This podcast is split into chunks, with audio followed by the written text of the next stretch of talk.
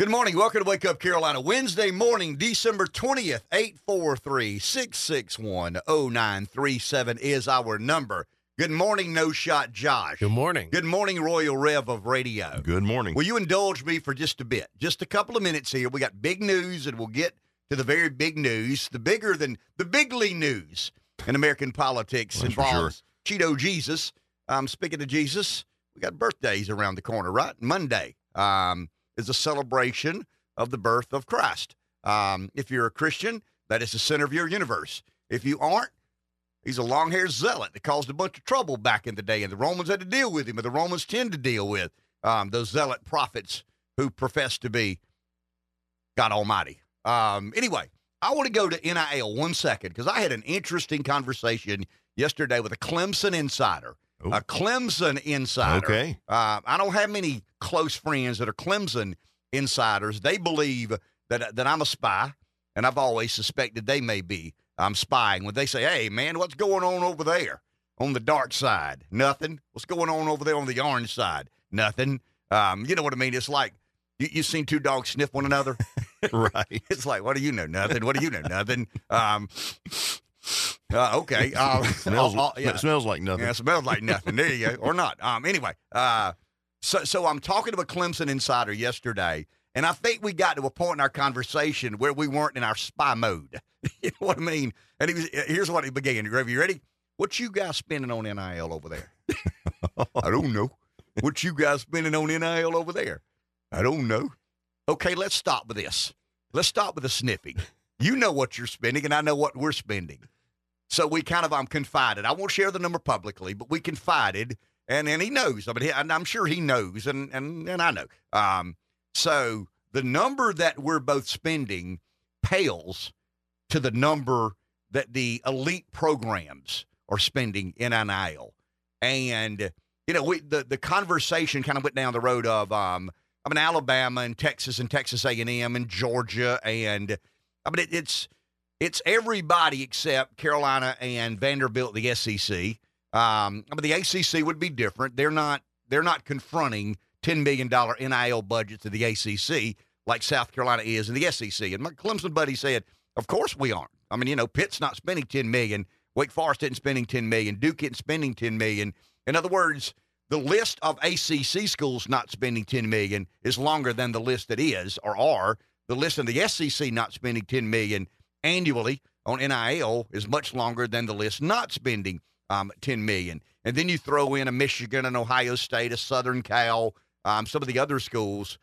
Um, but but here's where we landed, and I want to get your take on this, uh, Rev. You, you're a Gamecock. Josh Mhm. probably doesn't care about this as much as as you would. Um, we've agreed that the the problem was the problem had been uh, the student athlete had no leverage.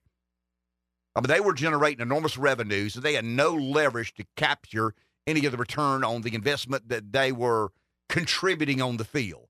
The pendulum swung too far to one side. It's the wild, wild west. I mean, it's the um, no holes barred. It's um, transfer every year, transfer in the middle of the year, sell yourself to the highest bidder. I mean, it's um, it's wilder than the NFL.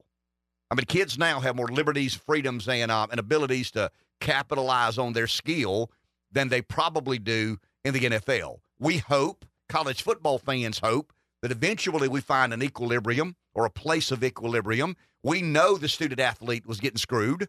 We know they're having too much leverage in the, the you know for the common good of the game, and we're hoping in the next year or two, um, I mean, the fans of small government will probably have to entrust a certain responsibility to government, maybe state, maybe federal government, um, because the NCAA is a sanctioning body, and they've screwed it up since the get go. I mean, they really they're the ones that brought about all this problem.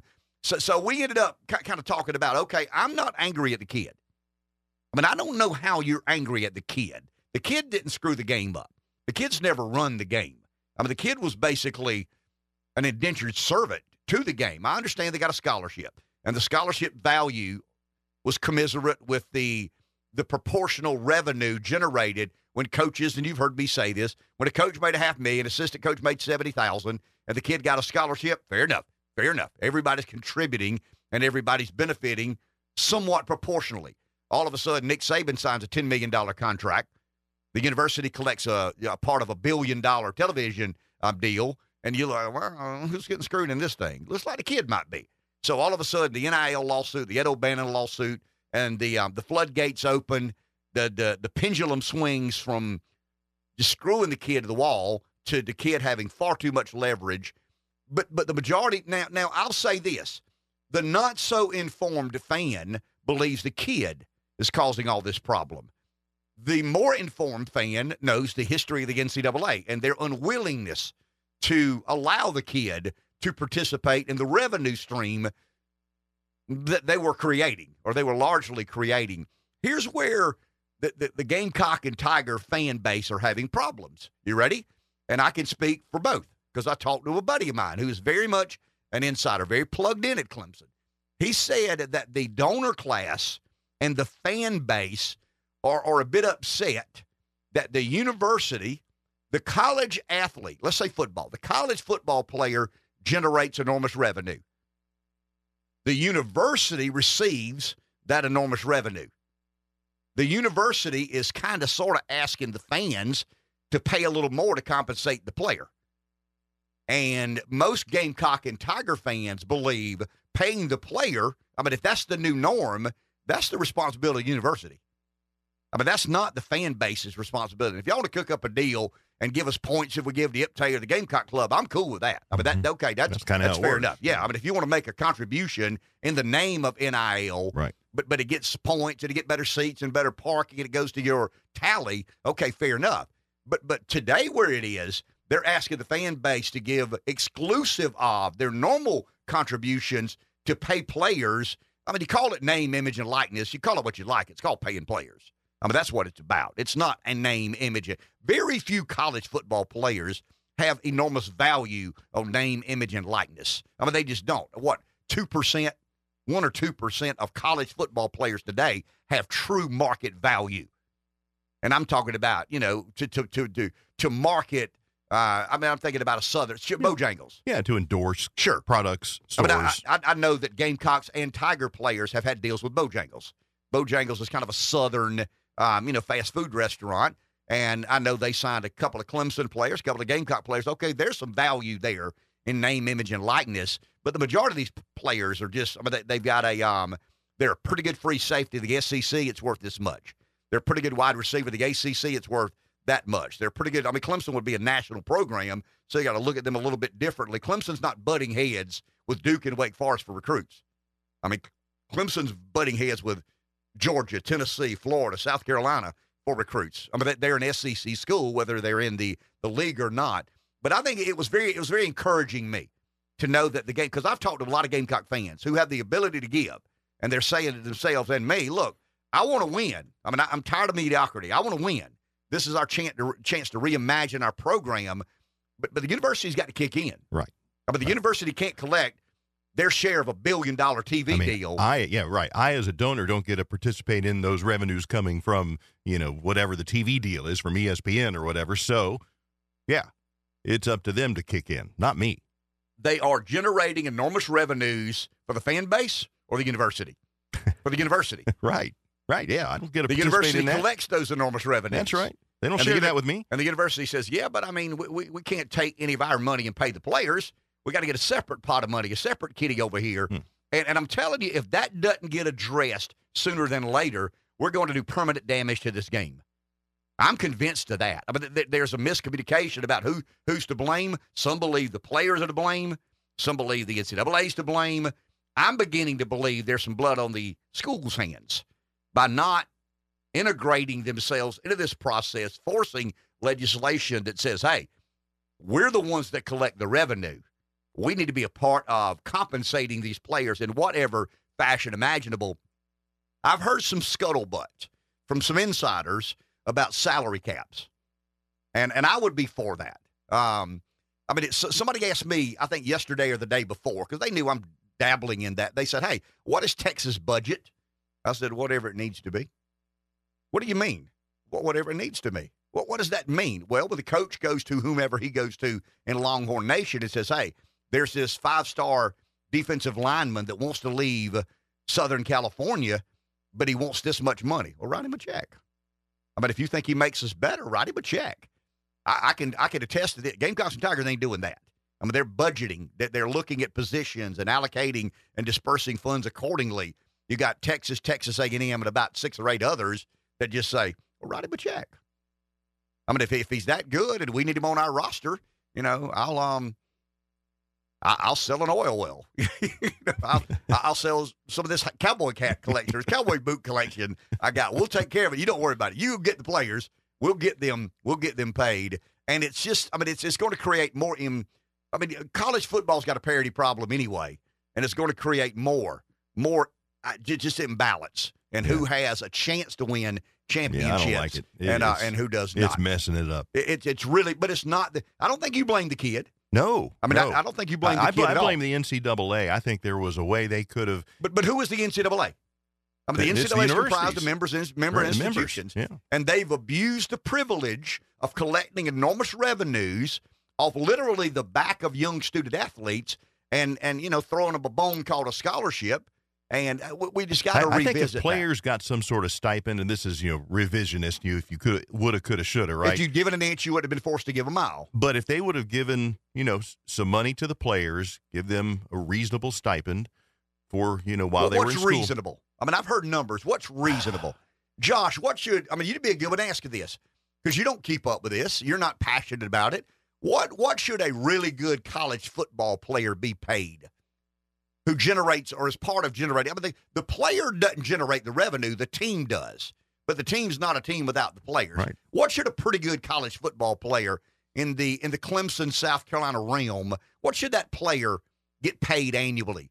to play that game. Mm, What he's worth? Yeah, but I mean, I, I understand that. I mean, Uh, I don't know. I mean, You've got I a literally number. I know nothing about football. is it I- more or less than hundred thousand dollars a year? Less. Pro- uh, Okay. I would say more. I was going to say two million. What? I mean, aren't they? I mean, aren't the coaches making like fifty? You you got an oil well? No, I don't. I mean, I'm not going to he- pay them. But but he said two million. That leaves Josh hadn't come clean with us. Jo- Josh is apparently independently wealthy. Barely. Get that boy a Gamecock shirt. We, we did turn him into a Do you mean the bare minimum for each? No, I'm just player? talking about the average salary. and- It- and this is college now. to We're me, talking- the number seventy five grand. Oh, I mean, that, that's kind of the number. See, I my- come my up I'm with. number was- thinking of like advertisement deals and stuff. Well, I mean, okay, there may be a kid or two that that, that brings that to the table. There's no doubt there may be, uh, you know, a five star quarterback that goes to Texas and you know he's the best thing. Arch Manning, you know, when he brings that Manning name and that Manning brand, but okay, he would be uniquely different. The majority of kids aren't worth three, four hundred thousand dollars a year. They just aren't. I mean, I, I just for, See, for see, my number would have been more like you know fifty thousand, something like that. But because you're- 75 's not you're- you're- crazy. right? Right, or so in the same ballpark as far as that goes. And remember, this is a college student who's also getting the, the scholarship education. They're putting in the work, and they're driving, you know, the entertainment value for the fans. So there's value there. But I think you know maybe about fifty to seventy-five thousand, but then not have had the restrictions on the players to say you can't go do an endorsement deal with a Correct. local, local there- car that- that- dealer that's or a the best way to restaurant. deal. Right. Because then you actually you can supplement that with money that your name, image, and likeness actually creates. what your market value is. Exactly. um, the five star running back at Clemson. I mean, to get 75 from the university, 50 from the university, because that's what they can afford and that fits the salary cap. But he can go do a deal with Bojangles if he, if he chooses, if he has that market value that he brings um, to the table. Okay, we got NIL done. Okay. Unless, do we have a call? We do. Um, you want to go there or you want to take a break? Josh, you're the producer.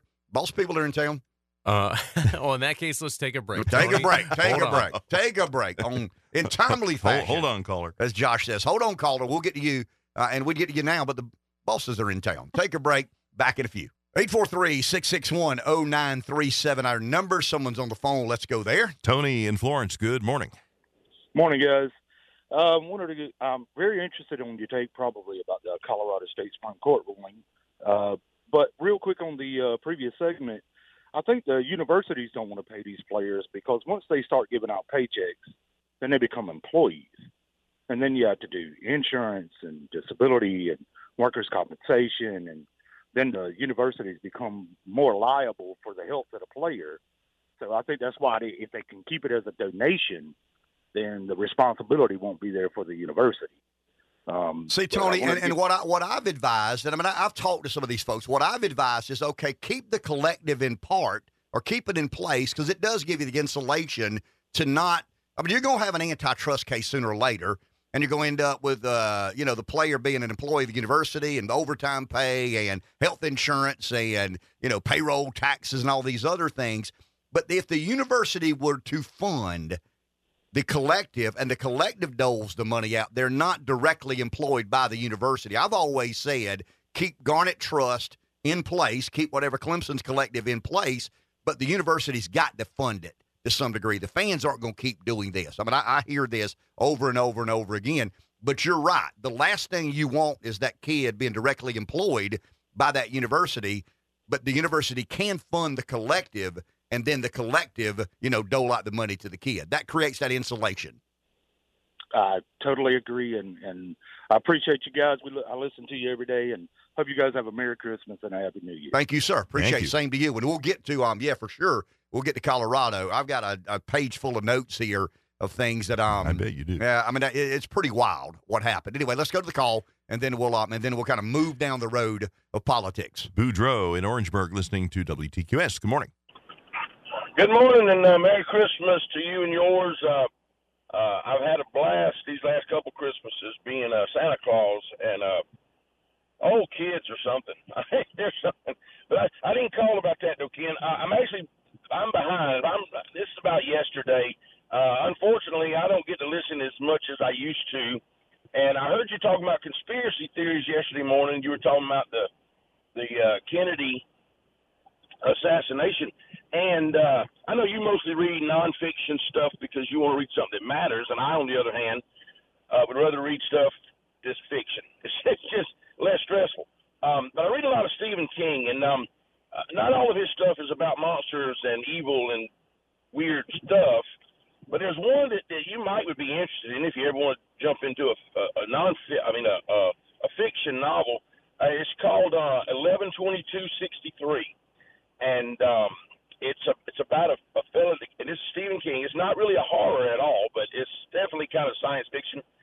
But uh, it's all about a guy that finds a portal through time back to 1958, and uh, he's able to go back in time. And his whole purpose is he believes if Kennedy had lived, the world would be a much better place.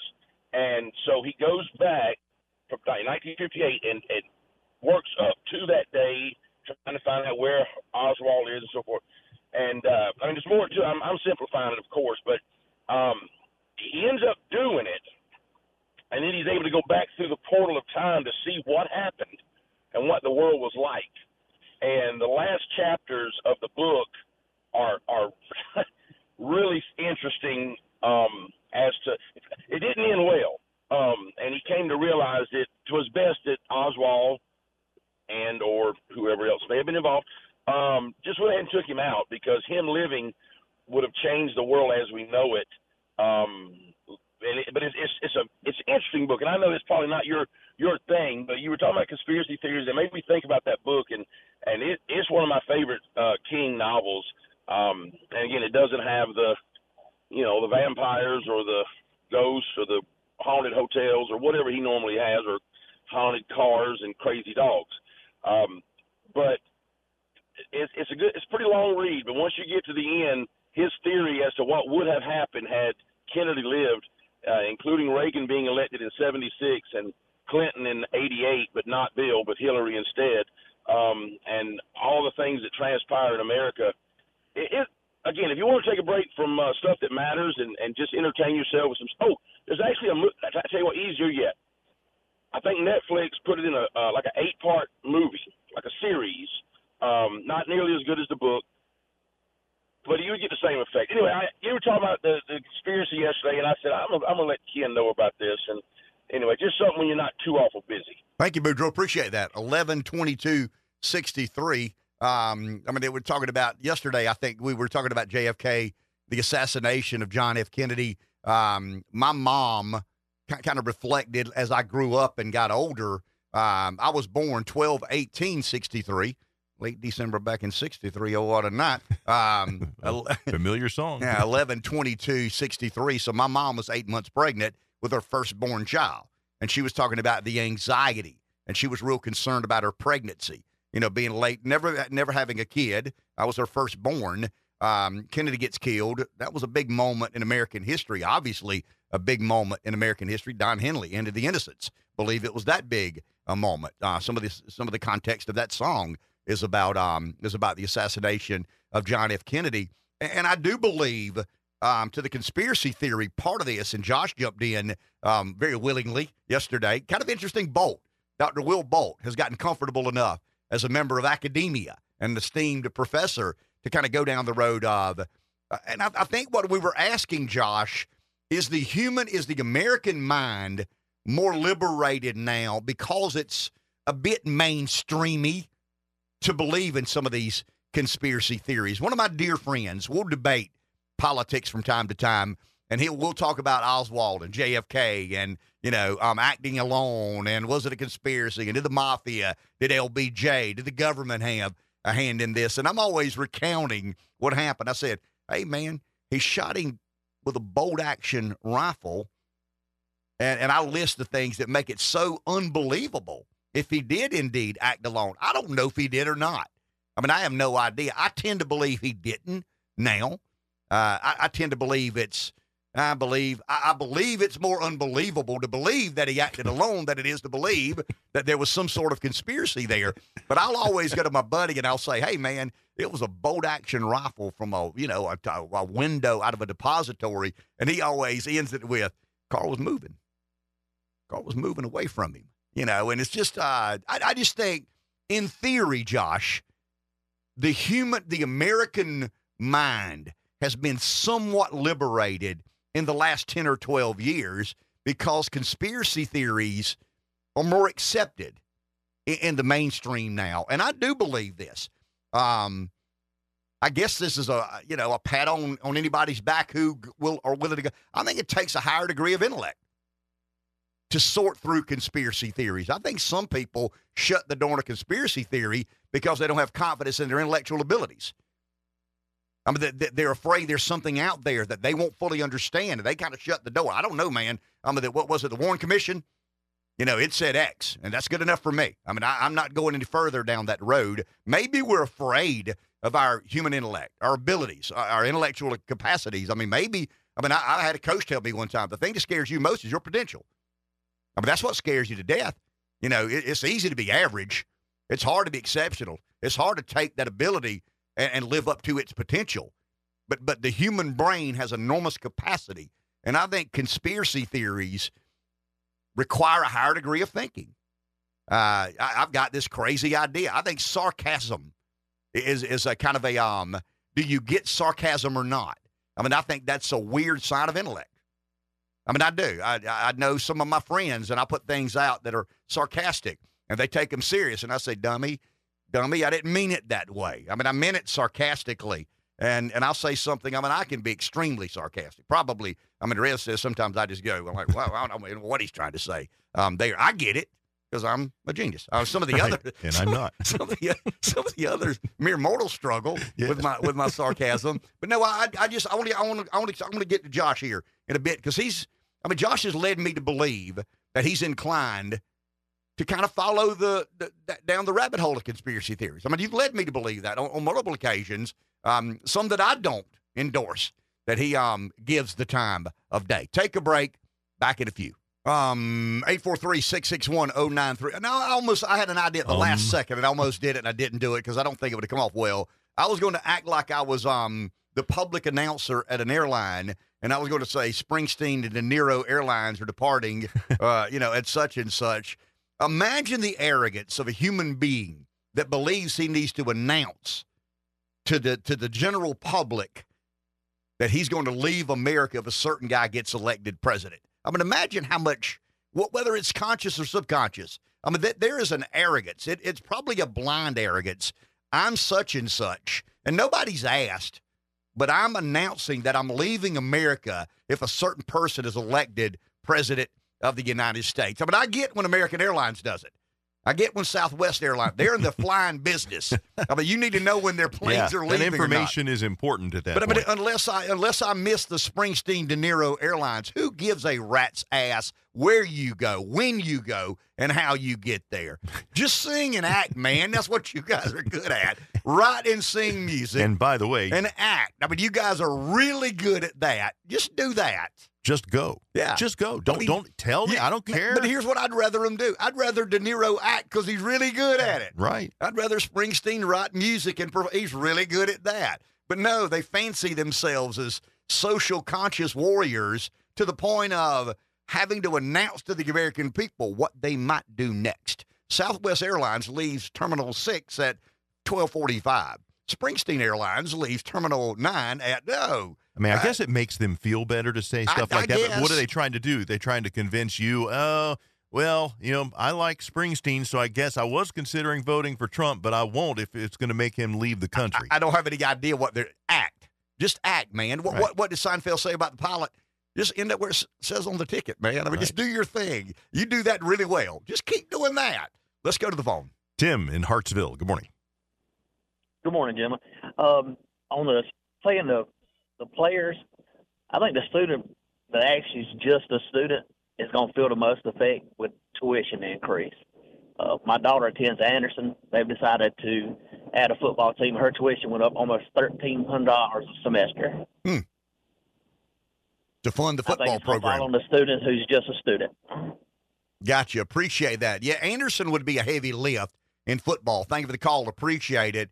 It seems that crap always runs downhill. I mean, it does. You know, um, they're going to figure out a way to make the grunts pay for it. The grunts would be the students. Um, I've seen some troubling numbers out of higher education. Um, fewer young people consider a four year degree to be as valuable as the families and themselves are being asked to, to pay for it. And once you lose the value proposition, I mean, there's a lot of marketing that, that's involved in this, but but I do believe that we're getting to a point now where a lot of Americans wonder whether higher education is a wise investment or not. Um, some universities are doing a good job at you know um, emphasizing programs that lead to gainful employment and lucrative careers. Um, it's a little bit like you know should higher education include courses like Shakespearean theater and Greek literature? I mean, I think so because I think well-roundedness is important. But I think you know the um what what is it the STEM, you know some of the um some of the fundamentals of preparing you for a better way and a better path forward. Uh, that that would be the the place I would focus and concentrate on on most. 843-661-0937. It it it seems like recently, and by recently I'm talking about in the last several years, I've all you know, I've I've almost become accustomed to saying, Hey, I'm sitting behind the microphone with this having happened the first time ever. I mean, I never imagined that that would happen. I never imagined we didn't die. Uh, you know, a, a sitting or former president. We did, you know, and we've blown past that. I mean, we've obliterated um, that. We did that I- 91 I, I, times. I level with you guys. I mean, I expect the unexpected. I mean, I really and truly do. I mean, I've come to a point in my life where things that I normally consider just completely and totally, there's no way that happened. I mean, there, there's just no way. Um, I never imagined that a court, I mean, when Michigan and Minnesota, and they're pretty liberal. I mean, their- courts, their state Supreme Courts are pretty liberal, but even they said, ah, we can't do that. I mean, we just, you can't, you, you can't not allow a group of people to vote for who they choose to vote for. Um, but the Democrats did it in Colorado. I mean, they absolutely did it. Here's my language. You ready? I mean, this is my take on it. Um, the Democrat Party had staked a claim to permanent control of the federal government, regardless of the will of the people. I mean, in essence, that that's the way I'm characterizing this. The Democrat Party, it's a Democrat court, Democrat state. The Democrat Party has staked a claim to permanent control of the federal government, regardless of the will of the people. If you are a Republican in Colorado and want to vote for Donald Trump, you can't. I mean, I guess you could write in his name. So someone sent me a text last night saying, well, this has nothing to do with the general. Of course it does. I mean, if Trump's not allowed to be on the primary ballot, He's certainly not going to be allowed to be on the on the general election ballot. I mean, a court, and this is why Jefferson never wanted the courts to be co-equal branches of government. He wrote a lot about it. I mean, Jefferson opined a lot about his concern, these unelected judiciary activist. I mean, he saw this coming, what, 200 some odd years ago. I mean, Jefferson knew that these people couldn't be trusted, uh, that they're not answerable to the public. Now, now, I don't have any idea, and I probably should have done this because I thought about Jim and the crusade he's on about electing judges. How does the Colorado Supreme Court get elected? I mean, is it the General Assembly? Is it the governor? Is it the you know the will of the people? I don't have any idea. Um, I mean, it's going to get overturned. Um, don't don't. I mean, there's no way it does not get overturned in the U.S. Supreme Court. I mean, the U.S. Supreme Court is going to be Trump's friend. Now, now the media will argue, well, I mean, that's what happens when Trump appoints, you know, the three justices and they're brainwashed and they're on the take and all this. No, I mean, it's the absurdity of this. I mean, if it were not so scary, it would be something to make you angry. You should not be angry about this. You should be distraught, concerned, and almost afraid of what the Democrats are willing to do to try, and some Republicans. I mean, I've not heard a large outcry. I didn't see Mitt Romney have a news conference talking about how concerned he was uh, by what the Colorado Supreme Court did. I've not seen Mitch McConnell have a press conference. I mean, he's real concerned about Ukrainian funding, and he's real concerned about, you know, Romney has a, a press conference a week with the liberal media about Trump being a threat and danger to democracy. But I don't know that Romney's had a press conference expressing his concern. I mean, the most recent presidential nominee, not named Donald Trump, should immediately have a press conference and, and, and bring awareness and a, and a, a certain alarmism to what's happened in Colorado. But the Democrat Party has shown you exactly who they are, and they have staked a claim to permanent control of the federal government, regardless of the will of the people. The, the, the U.S. Supreme Court will act, I think, expeditiously. I think they act sooner than later because they understand the calendar. I, I read something last night, might have been on CNN, um, might have been on Twitter. I read something, might have been CNN's Twitter site um, about the federal government doesn't, I mean, the, you know, the states' rights activists, you know, those crazy conservatives. I mean, they're always arguing states have a right to do what states choose to do. Well, I mean, I, I'll agree with that. But Section 3 of the 14th Amendment is a federal question. I mean, that, that's a federal question. And and you can't say, well, I mean, the government, the federal courts don't need to get involved in state elections. Well, I mean, in in in the Reynolds Sims case, the one man, one vote case that overturned. Remember, I've talked a lot about, you know, South Carolina would probably better serve today if we had one county, one senator. I mean, we're going to get 20% of the counties with 80% of the senators. That's going to be kind of a, um, I mean, it's going to be complicated to govern in that fashion. Um, so, so the Reynolds Sims case is a precedent of the federal government saying to a state, you can't run elections that way. I mean, you just can't do it that way. One man, one vote. Griggs and Sims. So there's absolute precedent here. And Section 3 of the 14th Amendment is a federal question. We're, we're going to get into that, but I, I want to hear what you guys have to say. Um, I mean, I think the big loser is Nikki Haley and Ron DeSantis. I mean, I think that you know that's a bad day for them. Did you see Vivek's response? I have last not. night. I have yeah, not. Yeah, he came out and said he will withdraw from the Colorado primary if this stands, and he he demanded that Nikki Haley and Ron DeSantis do the same. Well, and if they're smart, they will. Right. I mean, if they're smart, they will. Um, I've got a theory on New Hampshire. Frat boy meets go girl go. I mean, that, that's kind of what's happening in New Hampshire. Frat boy met go girl go, and they're off and running. Where? Ah, who knows? Take a break. Back in a few. What, what do you do when one party's candidate or incumbent has historic low approval ratings? You try to take the guy off the ballot that you think may have a chance to beat him in Colorado. Uh, Flyover Conservatives podcast host and political analyst David Whited is with us. David, good morning. How are you? Um, good morning. How are you doing? We are doing well. Kind of an interesting morning this morning in conservative talk radio world. Um, but there's no denying that the polling has not been kind to President Biden. What do we make of um, the approval ratings, um, the the right track, wrong track numbers, and some of these latest national polls? Well, I, I think if I think a lot of us we're going to be honest with ourselves. Uh, you know, a month, two months, three months ago, looking at this trend because it's not one anomaly. It's a steady. It's worse than than now. They're lower now than after the Afghan withdrawal. You know, and some of the biggest, you know, blunders that really caught national attention. Every once in a while, something happens that's so big that everybody knows about it. Everybody at the water cooler is talking about it. When those kind of events happen that are so one-sided and negative, you think it can't be beat.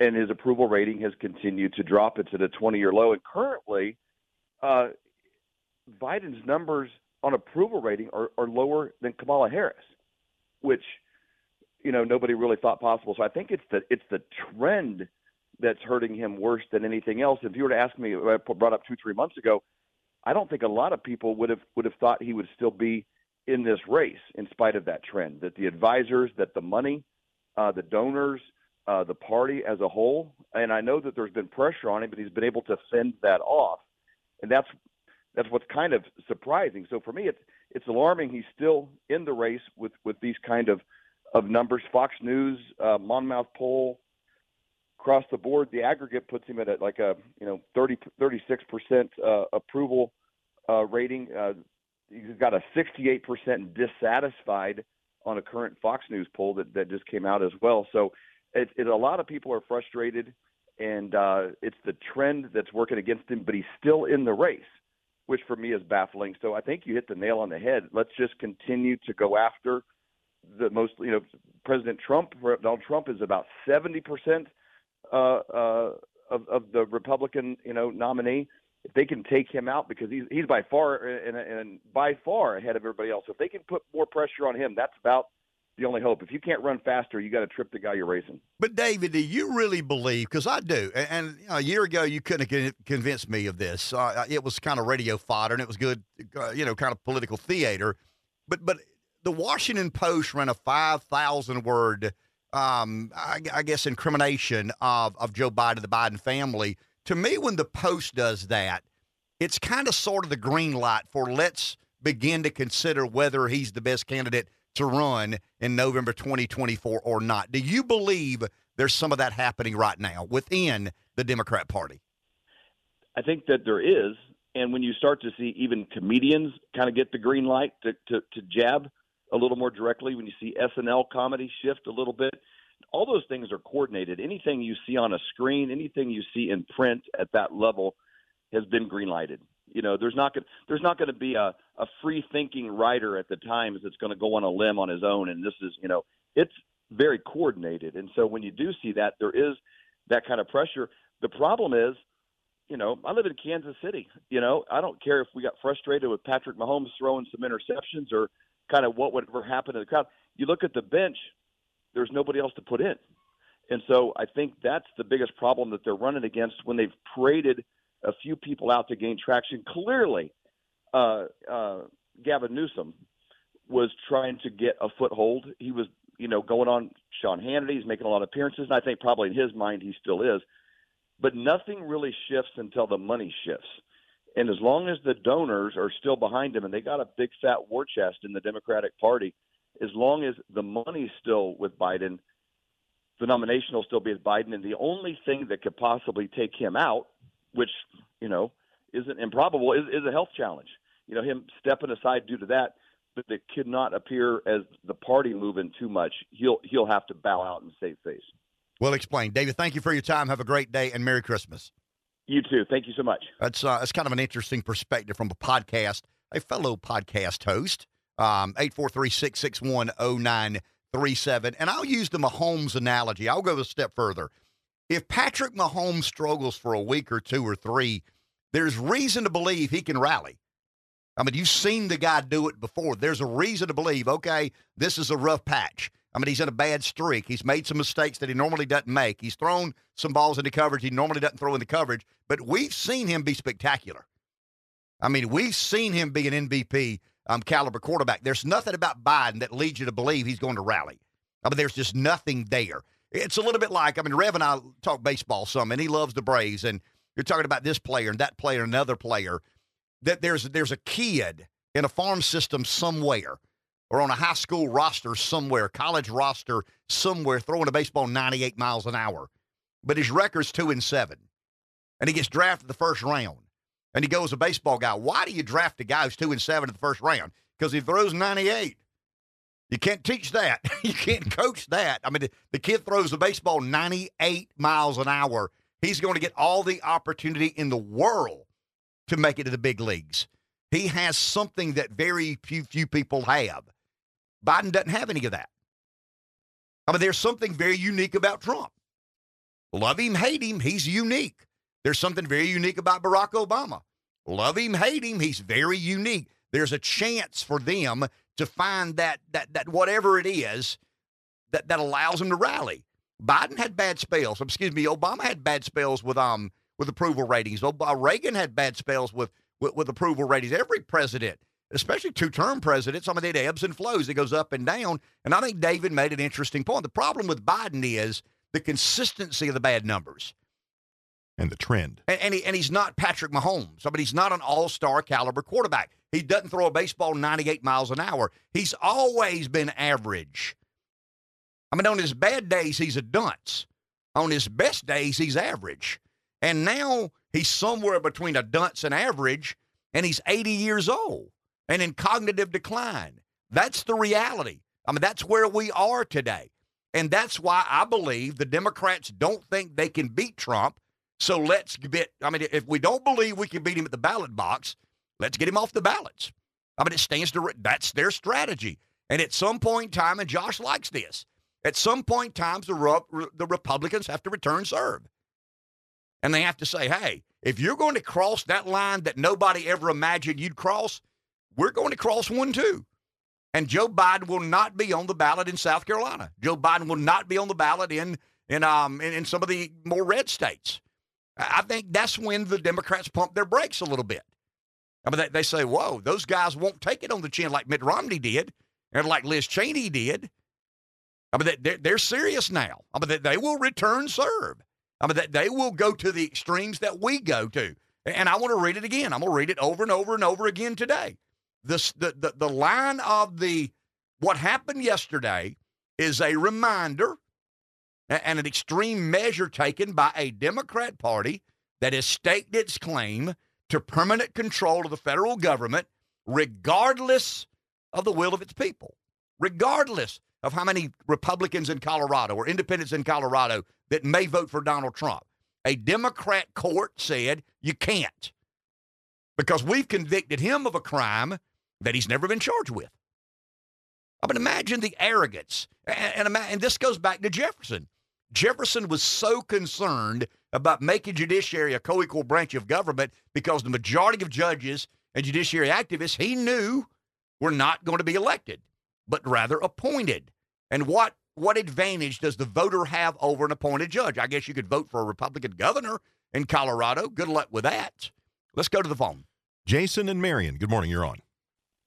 Hey, good morning there, Ken, Dave. Um, Ken, I was wondering if you could kind of walk me through and explain the logistics of what Trump says when he he said it a couple times about you know he's going to have the largest deportation you know in history and don't get me wrong i mean i'm all for that but we've just had so a flood of so many illegals come in how do you and then the gotaways how do you even begin to like know where all these illegals are and go about doing that. And of course, you know, the, it's going to it's going to try to be, you know, flawed, and they'll try to bring up legal cases against him. But do you have any idea of how that even goes about?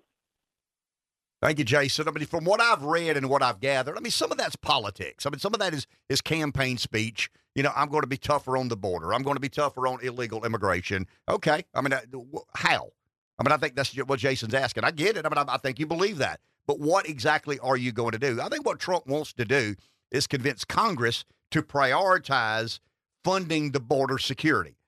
Um, let, us get more technology at the border. Let's get more National Guard at the border. Let's get more, um, you know, uh, border patrol members and and techno. In other words, we're we're we're a bit dismissive about securing the border, um, and I think Trump wants to commit assets. By that I mean funding and personnel to round up people who are here illegally. from what I've read, He has a quota. He would like to round up 100,000 illegals every six months and send them back to Mexico. That doesn't sound like a lot, but it would be roughly a quarter of a million a year. I mean, that, that's making headway. If you secure the border and you figure out a way to meet a quota, and the quota is $100,000 every, I mean, 100,000 illegals every six months, but you've got to invest in border security. You, you've got you got to make it a priority. I don't know that money's the problem. The, the prioritization seems to be the problem you as have to far as stop the flow concerned. first. But but I think you you've got to you've got to also or accept at the same time. that, that in politics, the spoken word is not an accomplishment. And, and very often candidates get polling data, and the polling says border security is important with the Republican, Republican primary voters, and you got to go there. I mean, you, got to give them their fancy. You got to tickle their fancy, so to speak. I mean, if there's polling that shows that the- Republican voters are, are, are, are so distraught by what's happening at our southern border, and a Republican candidate does not aggressively address that with the spoken word, he's not a good candidate. But then when the when the when the when when Jason's follow up question, okay, what does that mean? What are you going to do? And from what I've read and what I understand, it is a prioritization and it is a commitment of funds that have been withheld by this Congress that basically, by and large, is open border.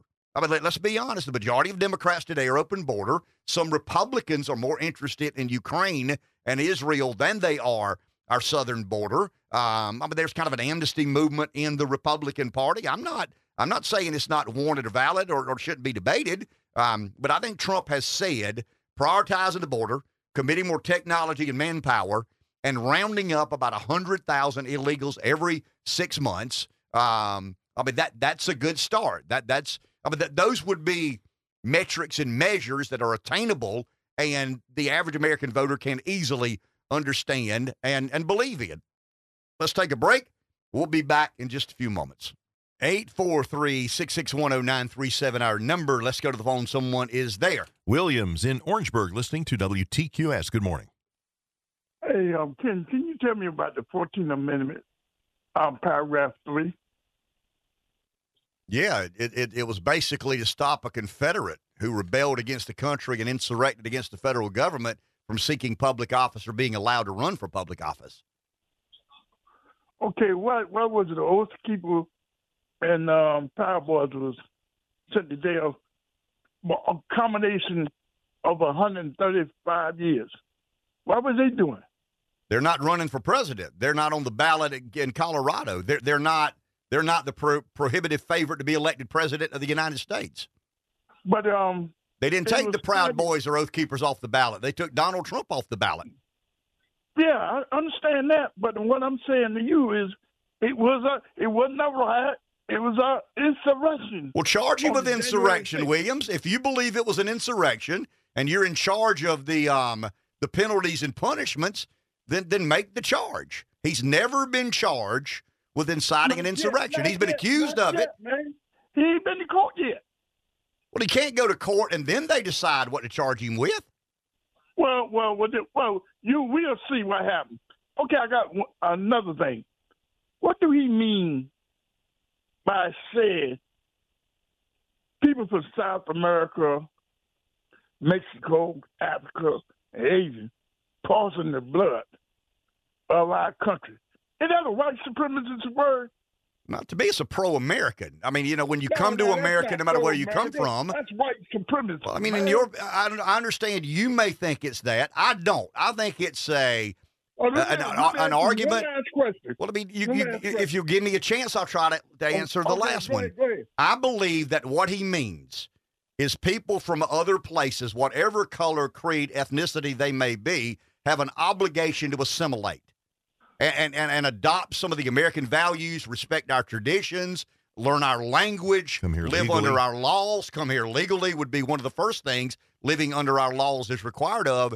I don't sense any racism or, or, or bigotry in that. I just think when you come to America, you owe the American way uh, an opportunity to try and assimilate. Okay, well, that's what Hitler said, right?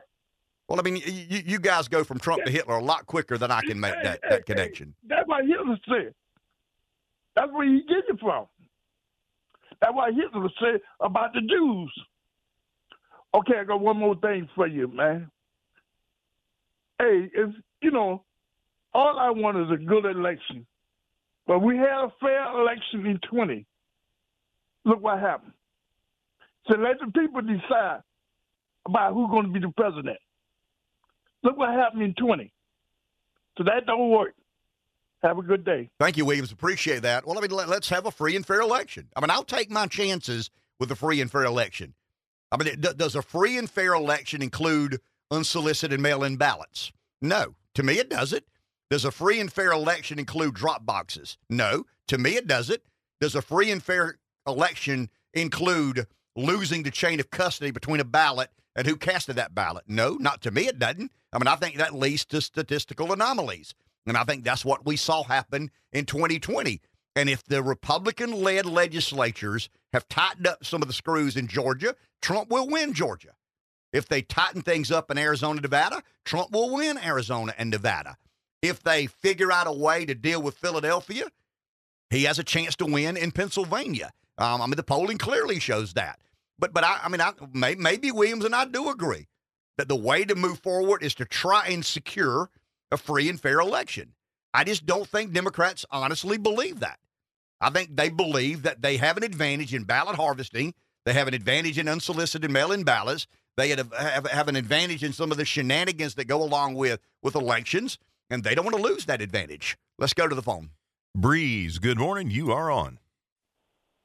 Racist calling people racist. Truth of the matter is, everybody probably has a little bit of racism in them. But anyway, uh, you know, kid, if I were if, if I were a judge in Colorado on the Supreme Court, and you're my best bud, and we are both hardcore Democrats, and I said, "Hey, kid, I think I will vote to keep Trump off the ballot," what would you tell me? You say, "Breeze." That's just gonna help him. That's a stupid thing to do. So why would they do it if they knew they had to know that them doing that would actually help Trump? Everything they've done so far under the guise supposedly of making people think they're trying to harm him has hurt him, and they know that, and they do that. But you know, getting back to what you were saying earlier, you've been saying it now for a few months. You say, you know, I almost don't want a Republican president the next four years. And then it, that's what kind of got me on my thing yesterday, saying, well, maybe they are, maybe they maybe they do want Trump to win, maybe they do, you know, because like I said, you know, uh, maybe they, maybe you know after they after they stole the election, the last election was uh, with Joe Biden, you know, you know that whole story, eighty something million votes. I mean, really, and all of so after they did that, they didn't want people to really say, hey man. These guys have got the formulas out for stealing elections, so they're going to let Trump win. And I think the reason they wanted to win is kind of because what you were saying they have got things so messed up right now on purpose, and then there's no way to fix it. Then after four years of Trump trying to fix it, things probably getting worse, not better. Then they can come back in with, and it gives them four years to find their Patrick Mahomes. Like like the guy said earlier, they really don't have anybody on the bench to come in for Biden, and I don't think they would throw Michelle Obama into this situation. So I think that uh, we need to really look long and hard at the fact is this may actually be a free and fair election, and Trump may actually win. But then the question is, do we benefit from that? Because I think what they'll do is, is after Trump has four years of them just beating the crap out of him, or maybe killing him if he starts succeeding, that they uh that they daggone uh, bring in a know, bring in another guy, another Barack Obama, who takes us even further down the path of destruction of leftism. You know what I mean? Yep.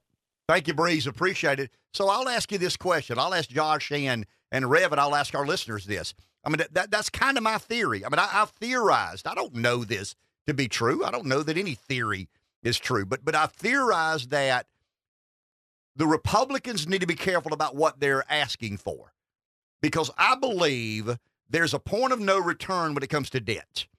There's a point of no return when it comes to commitment to energy. I think we made generational mistakes in debt and energy. I think some of the others we can we can gloss over. I mean, fresh coat of paint here, fresh coat of paint there, kind of covers up some of the mistakes we made. But but I've said for many years that the fundamentals of energy and the fundamentals of our debt are going to be generational. I mean, one political party, Herbert Hoover. I mean, remember how long it was before Republican got elected again. Whether it was his fault or not, it didn't matter. Wrong man, wrong time. But but I believe that that whomever is in charge of executive policy in the next four years are going to deal with unbelievable challenges in energy and in our debt situation. I mean that that's my theory. Why would you want to be that guy? I mean, why would you want to be the person in the White House when there are no good choices on debt and energy? The the, the only counter argument I can make, and I, I'm good at arguing with myself, the only way I can say, yeah, it'd be worth it. Can Trump tear the deep state apart? I mean, if there's no winning recipe on energy, no winning answer on debt, but he for four years just completely obliterates normalcy in the administrative state, the careerist class, those who have basically destroyed the nation from within. I mean, is that a trade worth taking? I mean, is that is that a risk? In, in other words, if you knew today that there are no good answers on debt, there are no good answers on energy. I mean, there are good answers, but they're going to be unbelievably complicated politically. I mean, it's going to be hard to sell the American people on what we need to do about debt because it's going to require Medicare and Social Security being totally revamped. Medicaid. Now, that would be lesser of a concern with Republicans, but Medicare and Social Security are the, you know, they're the sacred cows. And are we willing to go down the road of dramatically, dramatically reforming some of the entitlement programs? I mean, that's the answer to debt. I mean, that's the only answer to that. There is no other answer. I mean, there is no trillion dollar Bitcoin out there that makes the debt magically go away. I mean, that ain't happening. That's impossible. I mean, that's some concoction of these, you know, nuts called modern monetary theorists. Um, but but the only reason that it might be worth rolling the dice, if I could look into the future and say, okay, Trump struggled with the debt. He doesn't worry about that anyway. I mean, he's never been a fiscal conservative. I mean, he calls himself the king of debt, for God's sake. Not me. He calls himself that. Um, and then you've got all this energy uncertainty that, that I think, and I'm telling you guys, I, I guess I know a little more than most. We are desperately in need of energy generation. I mean, we, we are in dire straits when it comes to some of the transformative measures we've done to our energy. And I'm talking about EPA regulations and funding and energy grids. I mean, it's local. It's not just in some of the far fetched places in the world. I mean, it's very, very um, important here that we have dependable and affordable energy, not just for residential use, me taking a shower, you brushing your teeth. I'm talking about re- economic development, recruitment, and, you know, what, what sort of energy grid and affordability goes along with that. But, but charging if, electric vehicles. Yeah, well, then, and that's kind of where we sold our soul. I mean, it, you know, the, the the consumers having a lot of um second thoughts about it, but you know, we, we kind of we've gone a long way down the road of throwing fossil fuels under the bus. I don't know how we rectify that, but is it worth? And I'm asking our listeners, is it worth struggling with the debt, struggling with the solutions to our energy problem, if Trump can completely dismantle the administrative state. Well, I would also have to consider who would I want in charge in the event if these challenges you're talking about are going to come to fruition during the next four-year term for the next president. I mean, who do you want in charge dealing with those issues? But but who do you want in charge if there are no answers?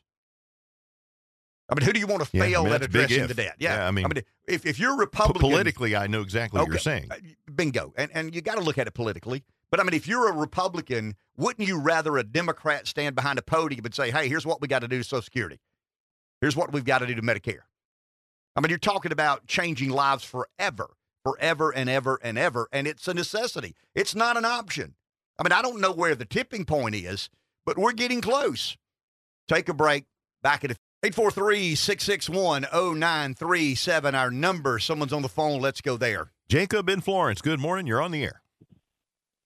Good morning, gentlemen. Uh, so, Ken, I, I, want to respond to your question, right? And, and, if you if you don't mind, can you phrase it again? Man, I've had so many this morning. what particular question are you talking about? What would about you, would you rather have? I mean, would you rather would you would you want to inherit the problems the next president will inherit? Is that kind of what you're you're asking? Yeah, yeah. So I, I want to I want to continue that uh, conversation. So, um, if Trump becomes president, all right, or let's say any Republican candidate becomes uh, president, they're going to have the same uh, uphill battle, right? It's it, it doesn't matter, you know. It, as any president is going to have to face the consequences of all these uh, bad decisions made over the past uh, 20, 30 years, correct? 50 years, yes, I agree. 50 years, right? Because it's been a long slide. You're right. You're right. So I, I guess what, what I'm, the po- point I'm trying to make is this. Um, you would agree that at some point the, the economy is going to collapse, correct? It's, I mean, uh, when is that going to happen? Is it going to happen in a year, two years? What do you think about that, Ken? I mean, it, it will collapse. I mean, sure, I mean, the, the- writing's on the wall. Th- there is a point that the debt becomes such an inhibitor to economic growth that the economy just can't gain any steam, can't gain any momentum, and could. And some of the some of the doomsdayers say that's when it collapses upon itself. Do you you remember uh, when when the debt was uh, I think it was ten trillion dollars. Remember that? And I think that was George Bush was the president back then. Yep, I do. And everyone was saying, "Oh my gosh, ten trillion! dollars. We've never seen this. This is good. This is the end here." And then Barack Obama becomes president, and he doubles that, and and everyone said, "Oh my gosh." I think it was 19 or 20 trillion dollars. This is it. It's it's going. This is going to collapse everything. Trump becomes president. Biden becomes president. Now we're at what? 34 trillion. When does this end? You know, I think I think we as Americans have to realize this this run is is pretty much over. So I guess my question is, what do we do, Ken? I mean, how do we prepare for the coming crash? I I, I hear this conversation happening a lot with economists when they have their uh, podcasts and conversations with uh, you know other talk show hosts. But you know, what do we do? How do we prepare for what's coming? Wow, that's an interesting question and probably a bit above my pay grade. Um, I mean, I played it out in my head. Um, I'll, I'll give you a personal example. I mean, I have planned for my life after work differently than I thought I would 10 or 12 years ago because I believe there is a, a, a, a diminishing amount of return investments made in our economy will receive as a result of some of the, some of the fundamental issues we'll have to address regarding debt. Um, guys, Republicans believe in certain principles and values. Democrats believe in in certain principles and values, and I think there's a fair debate to be had about marginal tax rates and you know um, how much of someone's health insurance should the government subsidize, and how big the safety net should be, and how many people should we allow to fall um, through the cracks. I, I'll give that. I mean, I, I really, as a conservative Republican, I accept that government at some level has to be a safety net and it has to make sure that only so many people fall through the cracks. There's accounting for the common good, and I buy into that. But but I don't care if you're a Republican or a Democrat. Two plus two never equals five.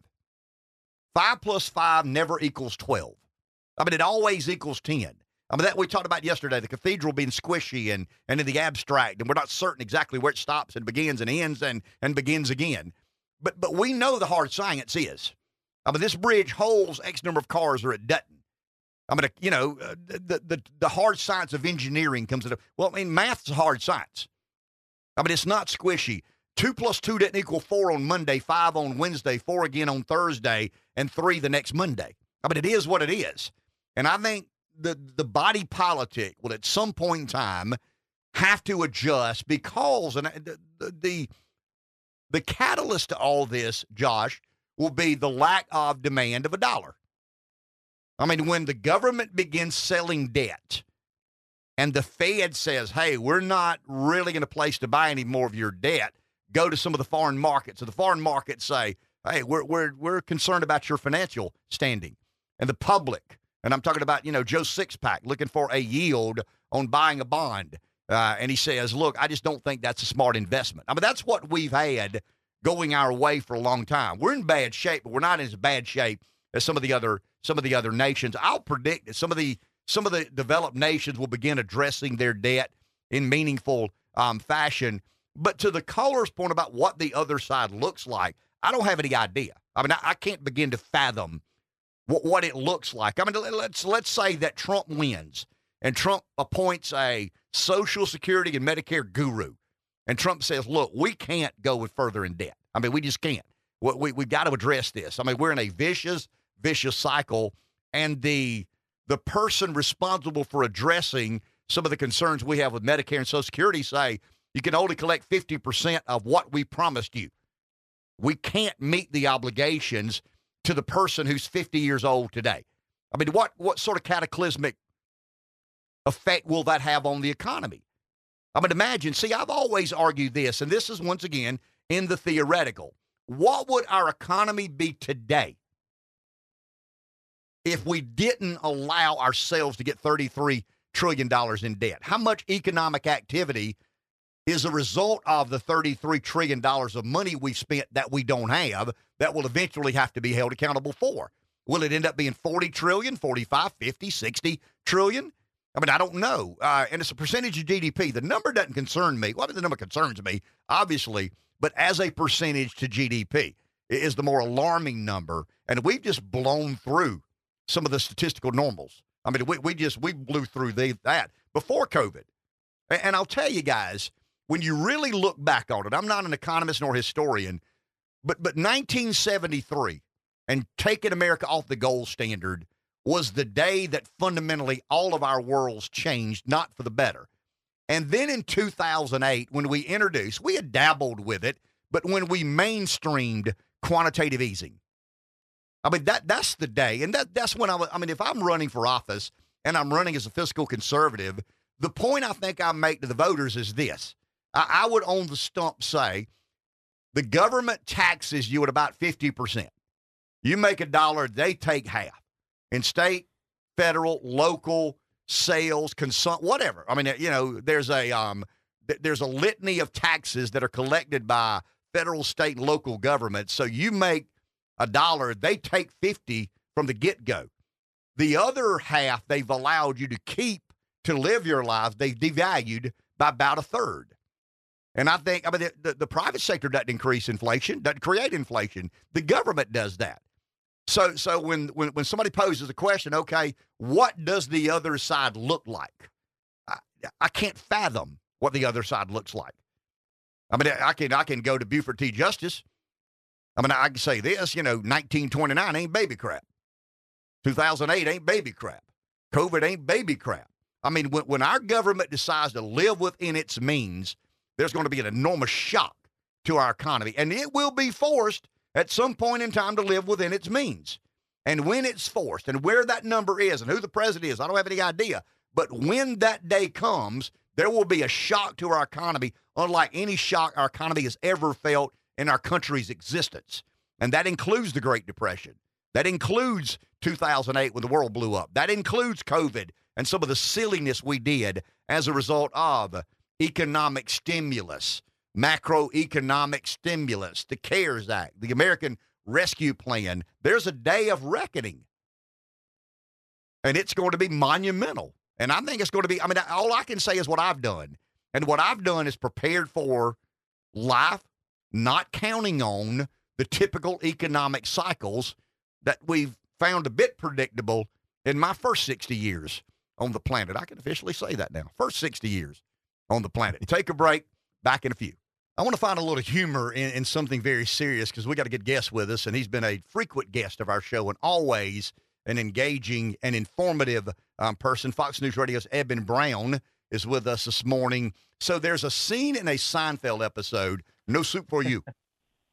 yeah, we. So the voters in Colorado, no Trump for you. I mean, there, there will be no Trump for you if you're a voter in, uh, in Colorado. Eben, what are yeah. we to make? And, and I want to say this. I mean, I since my time of hosting a conservative radio show in Red State, South Carolina, there have been a few moments that I say I never saw this coming. I mean, I, I just re- I know we're divided. I know politics is confrontational and and controversial. I just never imagined that a Supreme Court would convict a presidential candidate of a crime he's never been charged with and take his name off the ballot. What say you, Eben? Well, yeah, I, I don't think I had that on the bingo card either. But uh, here here's the thing that I, I think everyone needs to to take a look at this. There are plenty of Democrats in office, Democratic uh, or liberal thinkers and personalities who have already said and said pretty quickly, this is a bad idea. It sets a very bad precedent. Donald Trump has not even been charged with insurrection, nonetheless convicted of it. Uh, and th- this seems to be awfully political in nature and not necessarily fair as per the as per legal precedent or application.